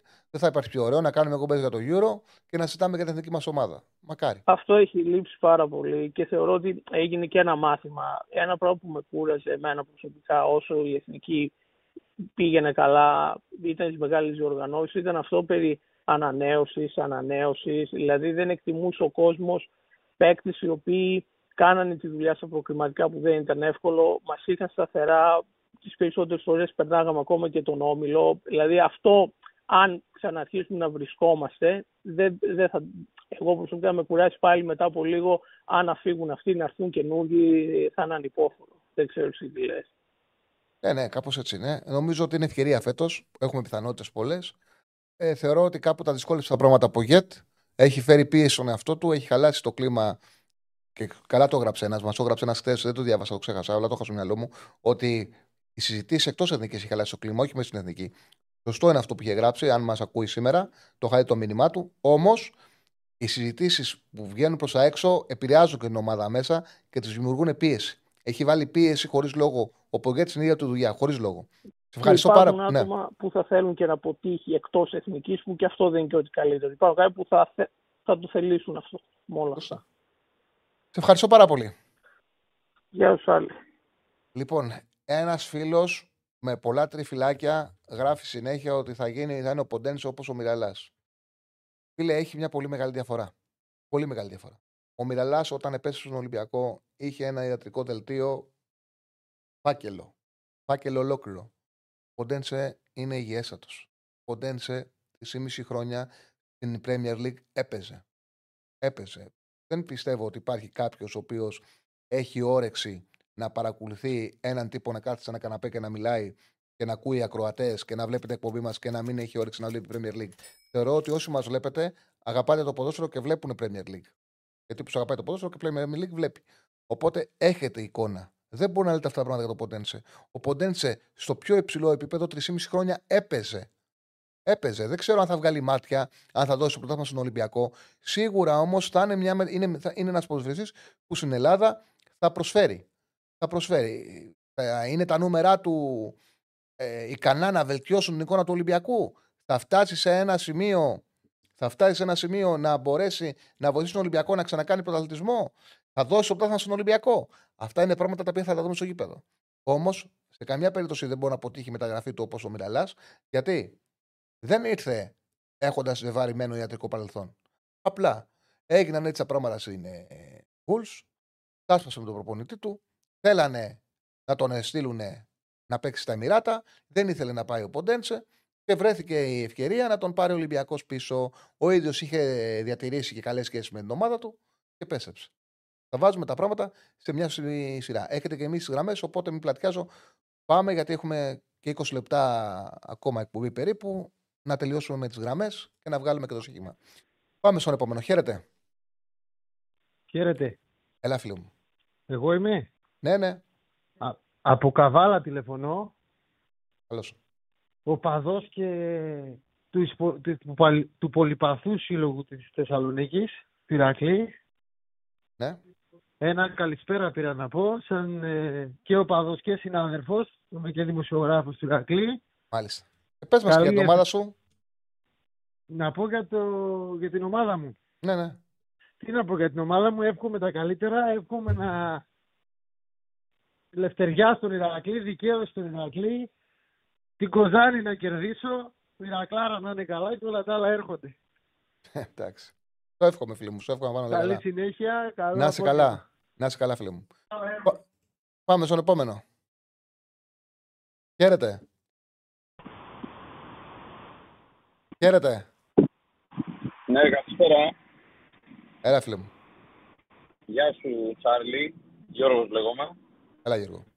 Ε, ε, καταρχάς, συγχαρητήρια για την εκπομπή. Πολύ ωραία εκπομπή. Να είσαι καλά, ευχαριστώ και πολύ. πολύ ωραίες αναλύσεις από σένα. Και με διάθεση έτσι φιλαθλητική και όχι οπαδική, αν καταλαβαίνεις τι εννοώ. Ε, βέβαια. Ε, ε, λοιπόν, είχαμε μιλήσει πιο παλιά. Ε, τώρα είναι πολύ, έχουμε καιρό να μιλήσουμε. Τώρα είναι μέρα εθνικής και θα ήθελα και εγώ να πω κάποια πράγματα. Καταρχάς, ε, πιο παλιά, επειδή ξέρω ότι σου αρέσουν και σε ένα οι κουβέντες ποδοσφαιρικές, το, το τελευταίο πολύ μεγάλο μάτς ε, που είχε παίξει η Εθνική με την Κώστα Ρίκα στο, στο παγκόσμιο.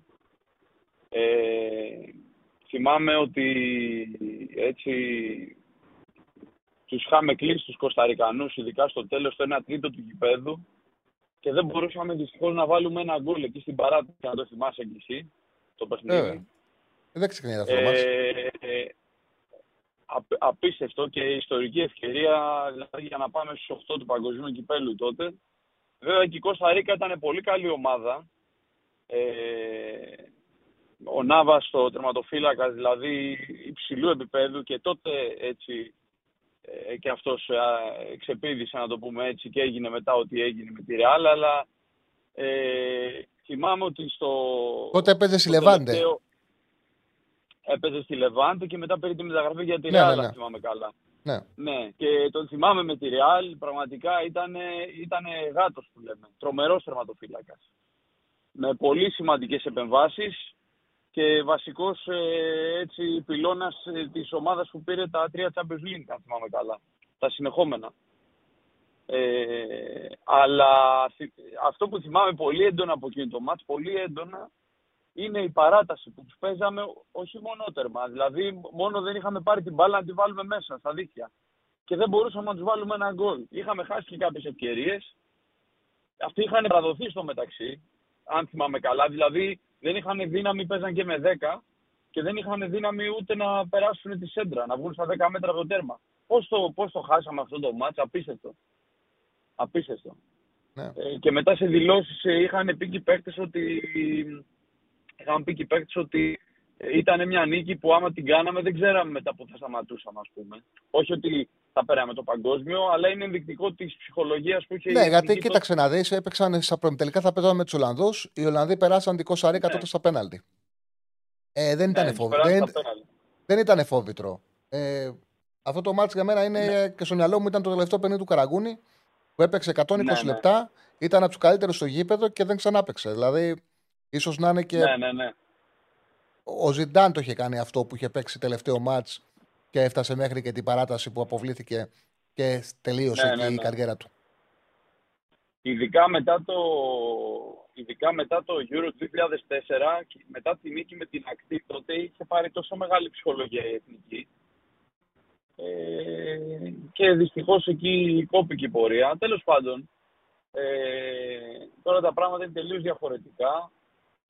Εμένα η γνώμη μου είναι ότι επειδή ακούω που έτσι ε, γίνεται μια κριτική για τον Πογή, ε, εντάξει, σίγουρα μπορείς να καταλογίσεις πολλά, αλλά για μένα το πιο δίκαιο και το πιο σωστό είναι να γίνεται εκ του αποτελέσματος η, η κριτική. Και επειδή και εγώ είμαι έτσι Παναθηναϊκός και ε, ακούγονται πολλά και καμιά φορά πάνω στην, έτσι, την ξενέρα, να το πω έτσι λαϊκά, που έχει ο, ο φίλαθλος μπορεί να κατηγορήσει τον προπονητή ή κάποιους παίκτες. Ο Γιωβάνοβιτς όμως έβγαλε Europa League και πριν τρία χρόνια δεν είχε δικαίωμα συμμετοχής στην Ευρώπη και πήγαινε διαβίτη εθνική. Δεν ξέρω αν καταλαβαίνεις πώς το λέω. Ε, βέβαια. Ε, καλό για μένα είναι η κριτική να γίνεται εκ του αποτελέσματος. Ε, και το αποτέλεσμα λέει ότι ο Πανέκος μέχρι στιγμής είναι πετυχημένος με βάση τους που έθετε κάθε χρονιά. Εγώ, εγώ ξέρω, θεωρώ. Εγώ θέλω. Πιστεύω να τα βλέπουμε όλα. Δηλαδή, για το ίδιο πράγμα που κάνουμε αρνητική κριτική, να μπορούμε να κάνουμε και θετική. Να κάνουμε θετική, να ναι. βλέπουμε και τα αρνητικά. Δηλαδή, εμένα δεν μου αρέσουν οι άνθρωποι οι οποίοι για κάποιον λένε μόνο καλά. Για κάποιον λένε μόνο κακά. Δεν μπορούν να δουν ναι. Ε, το παραμικρό θετικό για κάποιον τον οποίο θεωρούν ότι κάνει μια καλή δουλειά ή δεν του αρέσει σαν παίκτης. Πρέπει να βλέπεις μεγάλη εικόνα γιατί στην πραγματικότητα οι άνθρωποι όλοι, ναι. όλοι έχουμε πλεονεκτήματα και αδυναμίες. Όλοι. όλοι. Δεν υπάρχει ο τέλειος και δεν υπάρχει και ο άνθρωπος ο οποίος να είναι μόνο καταστροφή. Έτσι. Κάτι θετικό θα έχει για να παίζεις σε ένα υψηλό επίπεδο, για να δουλεύεις σε ένα υψηλό επίπεδο. Ναι. Έτσι το βλέπω εγώ. Ε, εγώ συμφωνώ σε αυτό. Συμφωνώ σε αυτό. Ε, Απλώς θεωρώ ότι στο, στο ποδόσφαιρο ε, πολλές φορές ε, θα διαψευστούμε εκ του αποτελέσματος. Γι' αυτό έχω την άποψη ότι ε, θέλει και λίγο υπομονή και η κριτική πρέπει να γίνεται, αλλά εγώ ας πούμε μετά από την παρουσία που κάνει η ομάδα στα προκριματικά δεν μπορώ να πω και κάτι. Ίσως θα τον ήθελα τον Παναγενικό λίγο πιο επιθετικό στο τελευταίο σκέλος του παιχνιδιού με την Πράγκα. Γιατί θεωρώ ότι ήταν αρκετά παθητικός. Βέβαια, ο Γιωβάνοβιτς είναι και της φιλοσοφίας ότι μια στιγμή θα μου κάτσει και εκεί θα τα παίξω όλα για όλα. Δεν θα ρισκάρω.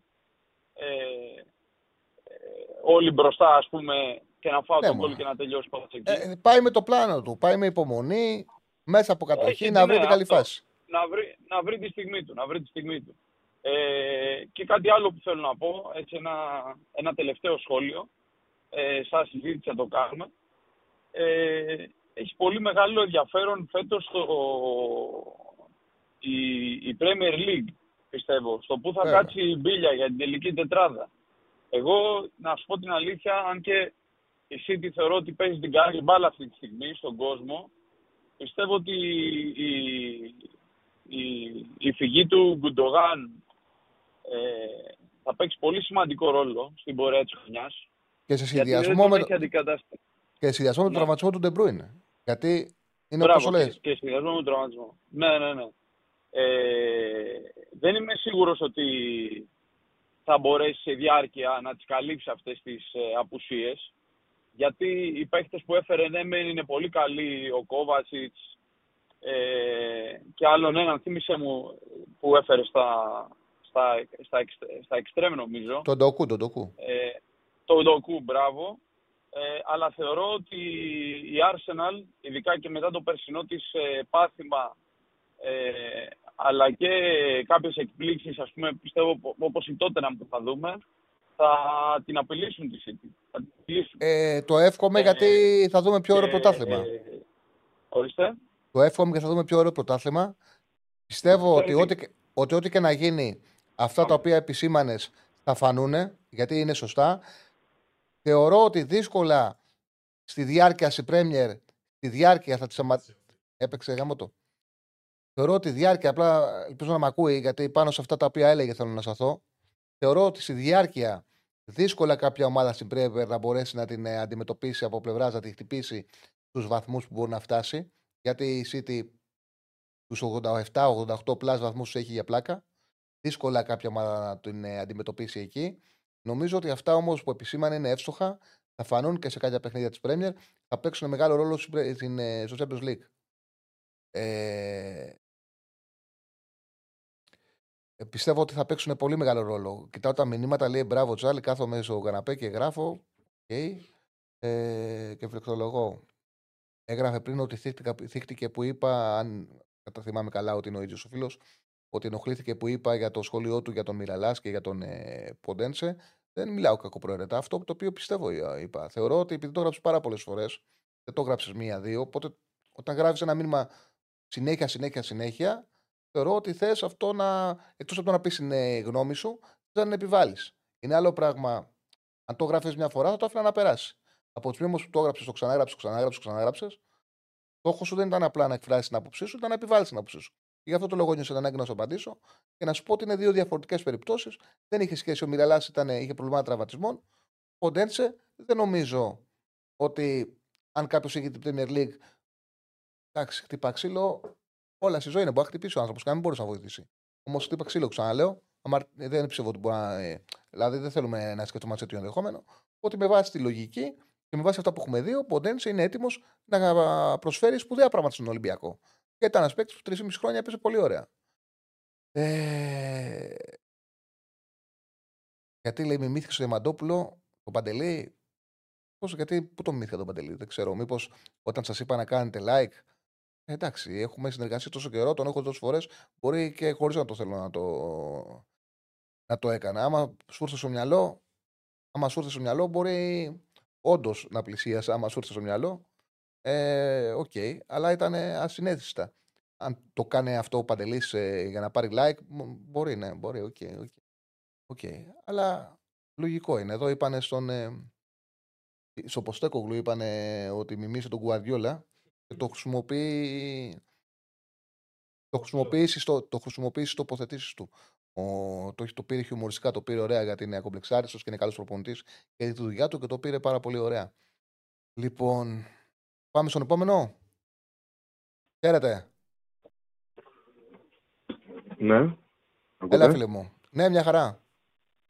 Ε, γεια σου, Τσάρλι. Έλα, φίλε μου. Ε, Ιωακήμ λέγομαι, από Χανιά.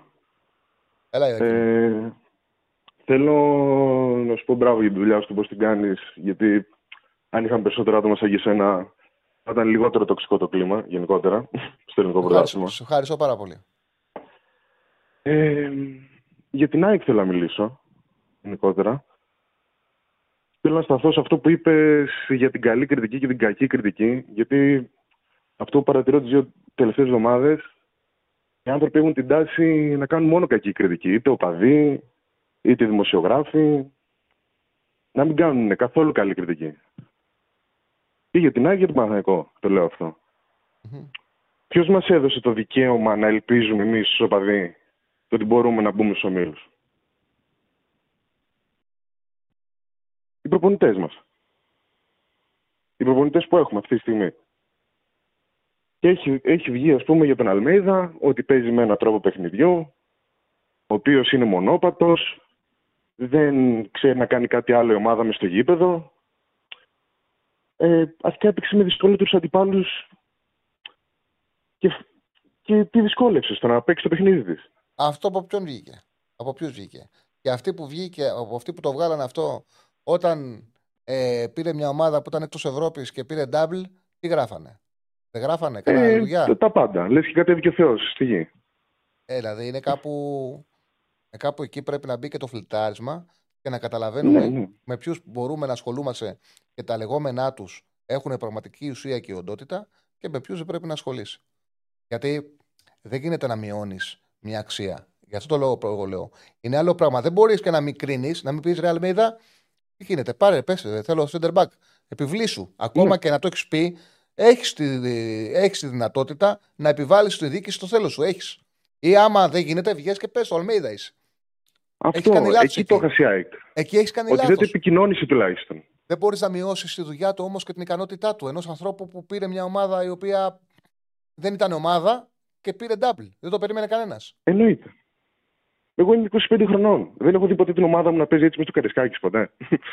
Δεν έχω δει ελληνική ομάδα να βγαίνει να παίζει έτσι μέσα στο Καρισκάκης. Δεν ξέρω. Από, το, από όταν θυμάμαι να βλέπω μπάλα από το 6 και μετά, 7. Δεν θυμάμαι ελληνική ομάδα να μπορεί να πηγαίνει έτσι να παίζει. Θυμάσαι ομάδα, απέναντι, θυμάσαι ομάδα σε απέναντι σε ένα κακό Ολυμπιακό βέβαια. Σε τόσο μικρό χρονικό. Θυμάσαι ομάδα σε τόσο μικρό χρονικό διάστημα από εκεί που μείνει εκτός Ευρώπης, πρόσεξε. Άσχετο ότι πήρε τον Ντάλι, μπορεί να μην το έπαιρνε. Να κυριαρχήσει όλα τα παιχνίδια. Γιατί πέρσι, ακόμα και στη Τούμπα έχασε 2-0. Κυριάρχησε. Τον Ολυμπιακός στο, ναι, στο ναι. Παπαρίνα. Πήγατε και φύγατε στεναχωρημένοι. Ένα-τρία χάσατε. Κυριάρχησε όμως. Ε, εγώ εγώ χαρούμενος έφυγα γιατί. Από το αποτέλεσμα. Εγώ ναι. χαρούμενος. Ε, ναι, από το αποτέλεσμα ήμουν ευτυχισμένος. Αλλά, ναι. Αλλά από το πώς έβλεπα την ομάδα να παίζει το πρώτο ημίχρονο, το ότι δεν μπορούσε να βγει ο Ολυμπιακός μέσα στην περιοχή, αυτό με έκανε χαρούμενο. Έχουμε δει την ΑΕΚ να παίζει. Όχι κλεφτοπόλεμο. Κλεφτοπόλεμο είναι λίγο νομίζω. Εντάξει, αυτή η κουβέντα, και απλά ήθελα να το πω γιατί με έχει κάπως ενοχλήσει, ρε παιδί μου, ότι όλοι γκρινιάζουμε, γκρινιάζουμε, γκρινιάζουμε. Γίνονται τόσα σκατά γενικότερα. Να γκρινιάζουμε για αυτό που είναι κάτι που μας δίνει χαρά, δεν μπορώ. Αυτό ήθελα. Α σταθώ σε κάτι πιο τεχνικό, ας πούμε, στο παιχνίδι. Ένας άλλος λόγος που πιστεύω ότι η Άκη δεν είναι τόσο καλή. Ε, που βέβαια έχει κάνει θαύματα αυτός ο παίχτης. Δηλαδή δεν θέλω να του μειώσω κάτι. Είναι το ότι παίζει ο Τσούμπερ στο ψεύτο 9 δεκάρι. Και αυτό φάνηκε ότι τον Αλμέιδα δεν τον βολεύει με το να κάνει να βάζει τον Κατσίνοβιτς, να πηγαίνει ο Κατσίνοβιτς μετά αριστερά, δεξιά, να αλλάζουν οι θέσεις. Γιατί λείπει πάρα πολύ ο Αραούχο. Μπορεί ο Αραούχο να μην έχει αυτό το πράγμα που μπορεί να κάνει ο Τσούμπερ. Τη μία κάθετη, την απίστευτη. Το ένα σούτ από 40 μέτρα μπορεί να σου βάλει γκολ. Αλλά λειτουργεί όλη η ομάδα καλύτερα. Είναι πολύ πιο δεμένη. Γιατί όταν έβλεπα εγώ μέσα στο γήπεδο τον Λιβάη Γκαρσία με δύο αμυντικούς δυναμό Ζάγκρεπ να τους κοιτάει και να κάνει τα χέρια του να απορεί και να ποιο να πιέσω. Γιατί δεν είχε το δίδυμο τον Αραούχο που θα ανέβει στο δεύτερο σιντερμπακ. Είναι σαν πινελιές, σαν, σαν κουκίδες παίχτε. Θα ανέβει ο Γκαρσία, θα ανέβει μαζί του και ο Αραούχο. Πίσω από τον Αραούχο θα βρίσκεται και ο Πινέδα. Ο Αραούχο με τον Πινέδα συνδέονται απίστευτα το πώς αλλάζουν πλευρές αριστερά, κέντρο. Και χα... γι' αυτό θεωρώ ότι έχει χάσει πάρα πολύ. Πάρα πολύ. Χάνει αυτό που την κάνει Πολύ πιο επιθετική την ΑΕΚ. Αν είχες ε, τη δυνατότητα και ο λόγος σου δεν ήταν προφορικός και ήταν γραπτός και έγραφες όπως όπως τα είπες, τα έγραφες, θα διόρθωνες και δεν θα δικούσες τη σκέψη σου τον τρόπο που εκφράστηκες αρχικά. Δηλαδή θέλω να σου πω ότι κατά την άποψή μου, επειδή κατάλαβα πώς τοποθετήθηκες, έπρεπε να πεις ότι. Γιατί ακούστηκε λάθασμένα, ειδικά για ένα παίκτη, ο οποίος αυτή το διάστημα είναι με διαφορά πιο χρηματισμένο site. Έπρεπε να πεις. Ναι, ναι, όχι, μα λόγω... δεν, δεν ήθελα να το μειώσω. Όχι, όχι, όχι, ακού, ακού. Θεωρώ ότι. Επειδή θεωρώ, πιστεύω ότι κάποιοι το ακούσαν άσχημα και δεν ήταν λάθος, λαθασμένη η δομή της σκέψης σου, ότι αν έλεγες ότι ο λόγος είναι το ότι δεν έχουμε τον Αραούχο, το ότι δεν παίζει ο Αραούχο, ναι. θα, δεν θα μπορούσε κανένας να κάνει δεύτερη σκέψη γιατί είναι έτσι. Χάνεις την πίεση πίσω από το center for. Χάνεις το pressing. Αυτό χάνεις... ακριβώς. Ναι. Επειδή είπες για τον παίκτη που είναι τόσο φοβαρισμένος ότι παίζει ο, ο Τζούμπερ. Δηλαδή και εγώ και την ώρα λέω τι λέει αυτός. Μετά όταν άκουσα ναι, πώ σε δίπλωσε η σκέψη σου, γι' αυτό σου λέω ότι αν το διόρθωνες τον τρόπο που χρησιμοποίησες τις λέξεις. Κάπου και κάπου, τις... κάπως περίεργο αυτό, γιατί πρώτη φορά το κάνω. Ναι, οκ, οκ. οκ. Ψιλοντρέπομαι κιόλας, ας πούμε. Όχι, δεν τρέψει καθόλου σιγά. Μπάλα, για μπάλα μιλάμε. Ό,τι πιο ωραίο υπάρχει να συζητάμε για ποδόσφαιρο. Θεωρώ ότι λείπει πάρα πολύ ο Αραούχο. Όλα αυτά που δίνουν στο pressing, ε, στην ένταση, στο δυνατότητα να οδηγεί σε λάθος τον αντίπαλο. Γιατί μέσα από τα λάθη η ΑΕΚ έφτιαχνε τις φάσεις της. Το όπλο της ΑΕΚ ποιο είναι; Να κερδίζει την μπάλα ψηλά και να κάνει κατευθείαν άμεση επίθεση. Αυτό έχει διδάξει πιο καλά από οτιδήποτε άλλο Αλμέιδα. Και αυτό, σε αυτό το κομμάτι ο Αραούχο ήταν εκπληκτικός. Δεν τον έχει. OK. Okay. Okay. Επίσης, ναι, ο Αραούχο για μένα ήταν ο πιο πολύτιμος παίχτης ΣΑΙΚ πέρυσι και ας λέγαμε ότι δεν βάζει γκολ. Δεν με ενοχλούσε καθόλου, ας μην βάλει ποτέ γκολ. Ποτέ, ποτέ, ποτέ. Δεν με ενδιαφέρε. Μα Μ' άρεσε το να το βλέπουμε στο γήπεδο. Ναι. Ε, και επίσης θεωρώ ότι την ΑΕΚ για να την πήγαινε σε ένα άλλο επίπεδο, από πέρυσι το θεωρώ αυτό που την έβλεπα και το πιο όμορφο ποδόσφαιρο που έχω δει από αυτήν. Γενικότερα, ότι δεν πήρε στερμπάκο και είναι για να πάει σε άλλο επίπεδο, πιστεύω, το, το ποδόσφαιρό της θα ήταν δύο ακραία μπακ άλλο επίπεδο. Να έχει, ας πούμε, έναν ομάρ δεξιά, στα καλά του. Αριστερά δεν μου έρχεται τώρα κάποιος, δεν θέλω να πω Τζιμίκα, δεν, δεν μου έρχεται κάποιος ανώτερο επίπεδο. Γιατί okay, okay. από το Χατζησαφή και από το Ρότα θεωρώ ότι τα έχεις πάρει όλα και δεν μπορούν. Καλά, ο Χατζησαφή είναι απίστευτο βασικά αυτό που έχει κάνει. Ε, μπράβο του. Αυτός ο άνθρωπος ότι δεν μπορεί να κάνει κάτι άλλο, γι' αυτό κάνει λάθη. Δεν πρέπει να τον αδικείς για κάτι.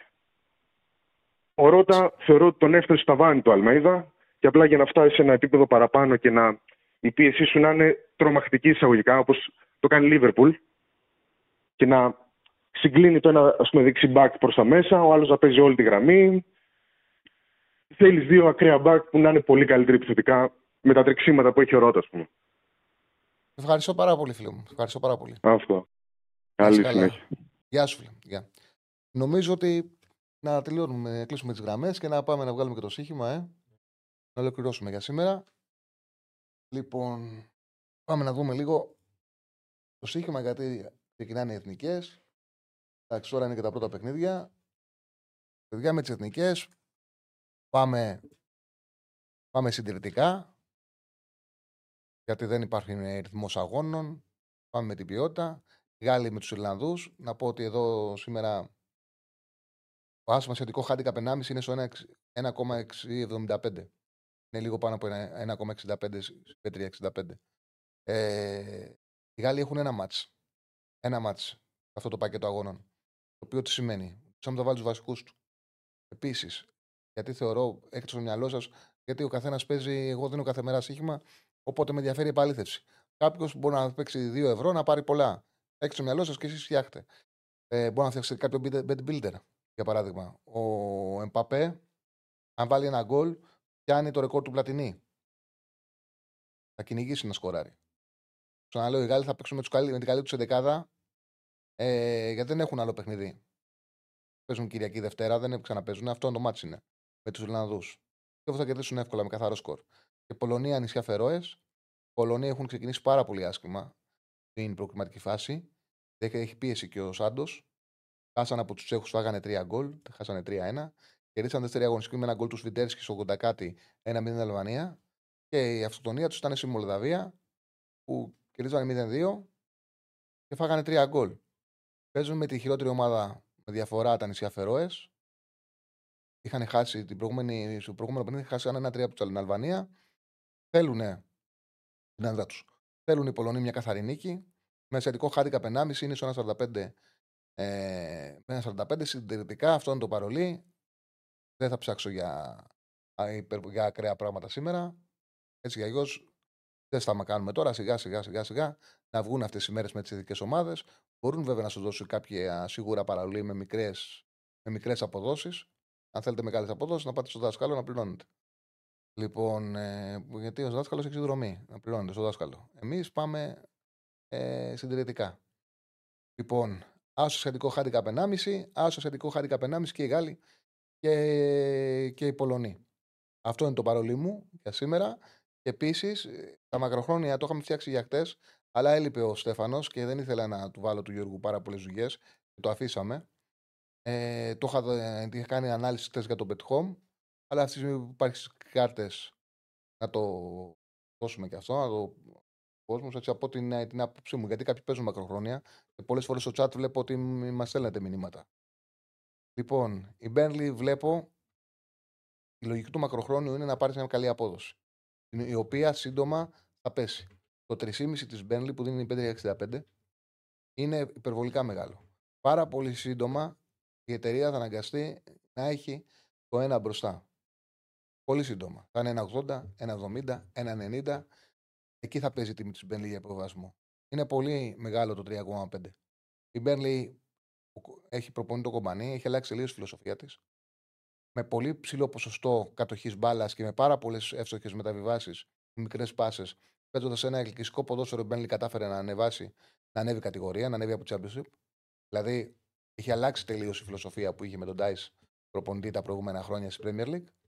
Παίζει ένα ποδόσφαιρο το οποίο όμως σε πιο ψηλό επίπεδο δεν μπορεί να το ακολουθήσει. Και σε αυτό το ξεκίνημα έχει παίξει τρία εντός έδρας παιχνίδια η Μπέρνη και στα τρία, και τα τρία τα έχει παίξει εντός. Και στα τρία τα έχει χάσει και τα έχει χάσει πάρα πολύ άνετα. Με τότε να με φάγε πέντε, έχασε δύο πέντε. Η Άστον Βίλα την πέρασε για πλάκα. Έκανε διπλό πολύ εύκολο. Άσε τη City δεν την ε, λογαριαζό. Έχει παίξει και τα τρία μάτσε εντός. Έχει να παίξει ακόμα 16 μάτσε εντός, 19 εκτός. Και με ένα ποδόσφαιρο όπου της στερεί σκληράδα. Δεν μπορείς με αυτό το ποδόσφαιρο να είσαι νεοφώτιστος και να κάνεις σπουδαία πράγματα. Πρέπει να έχεις καλό ρόσερ για να παίξεις επιθετικά. Θα έχει πρόβλημα η Μπέρνλι, έτσι πιστεύω. Το 3,5 είναι μεγάλο. Μπορεί να, μπορεί να μην πέσει.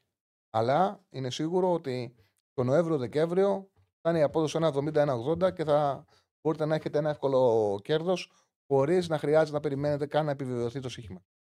Αυτά για σήμερα. Σας χαιρετώ. Πέσει δημοσκόπηση.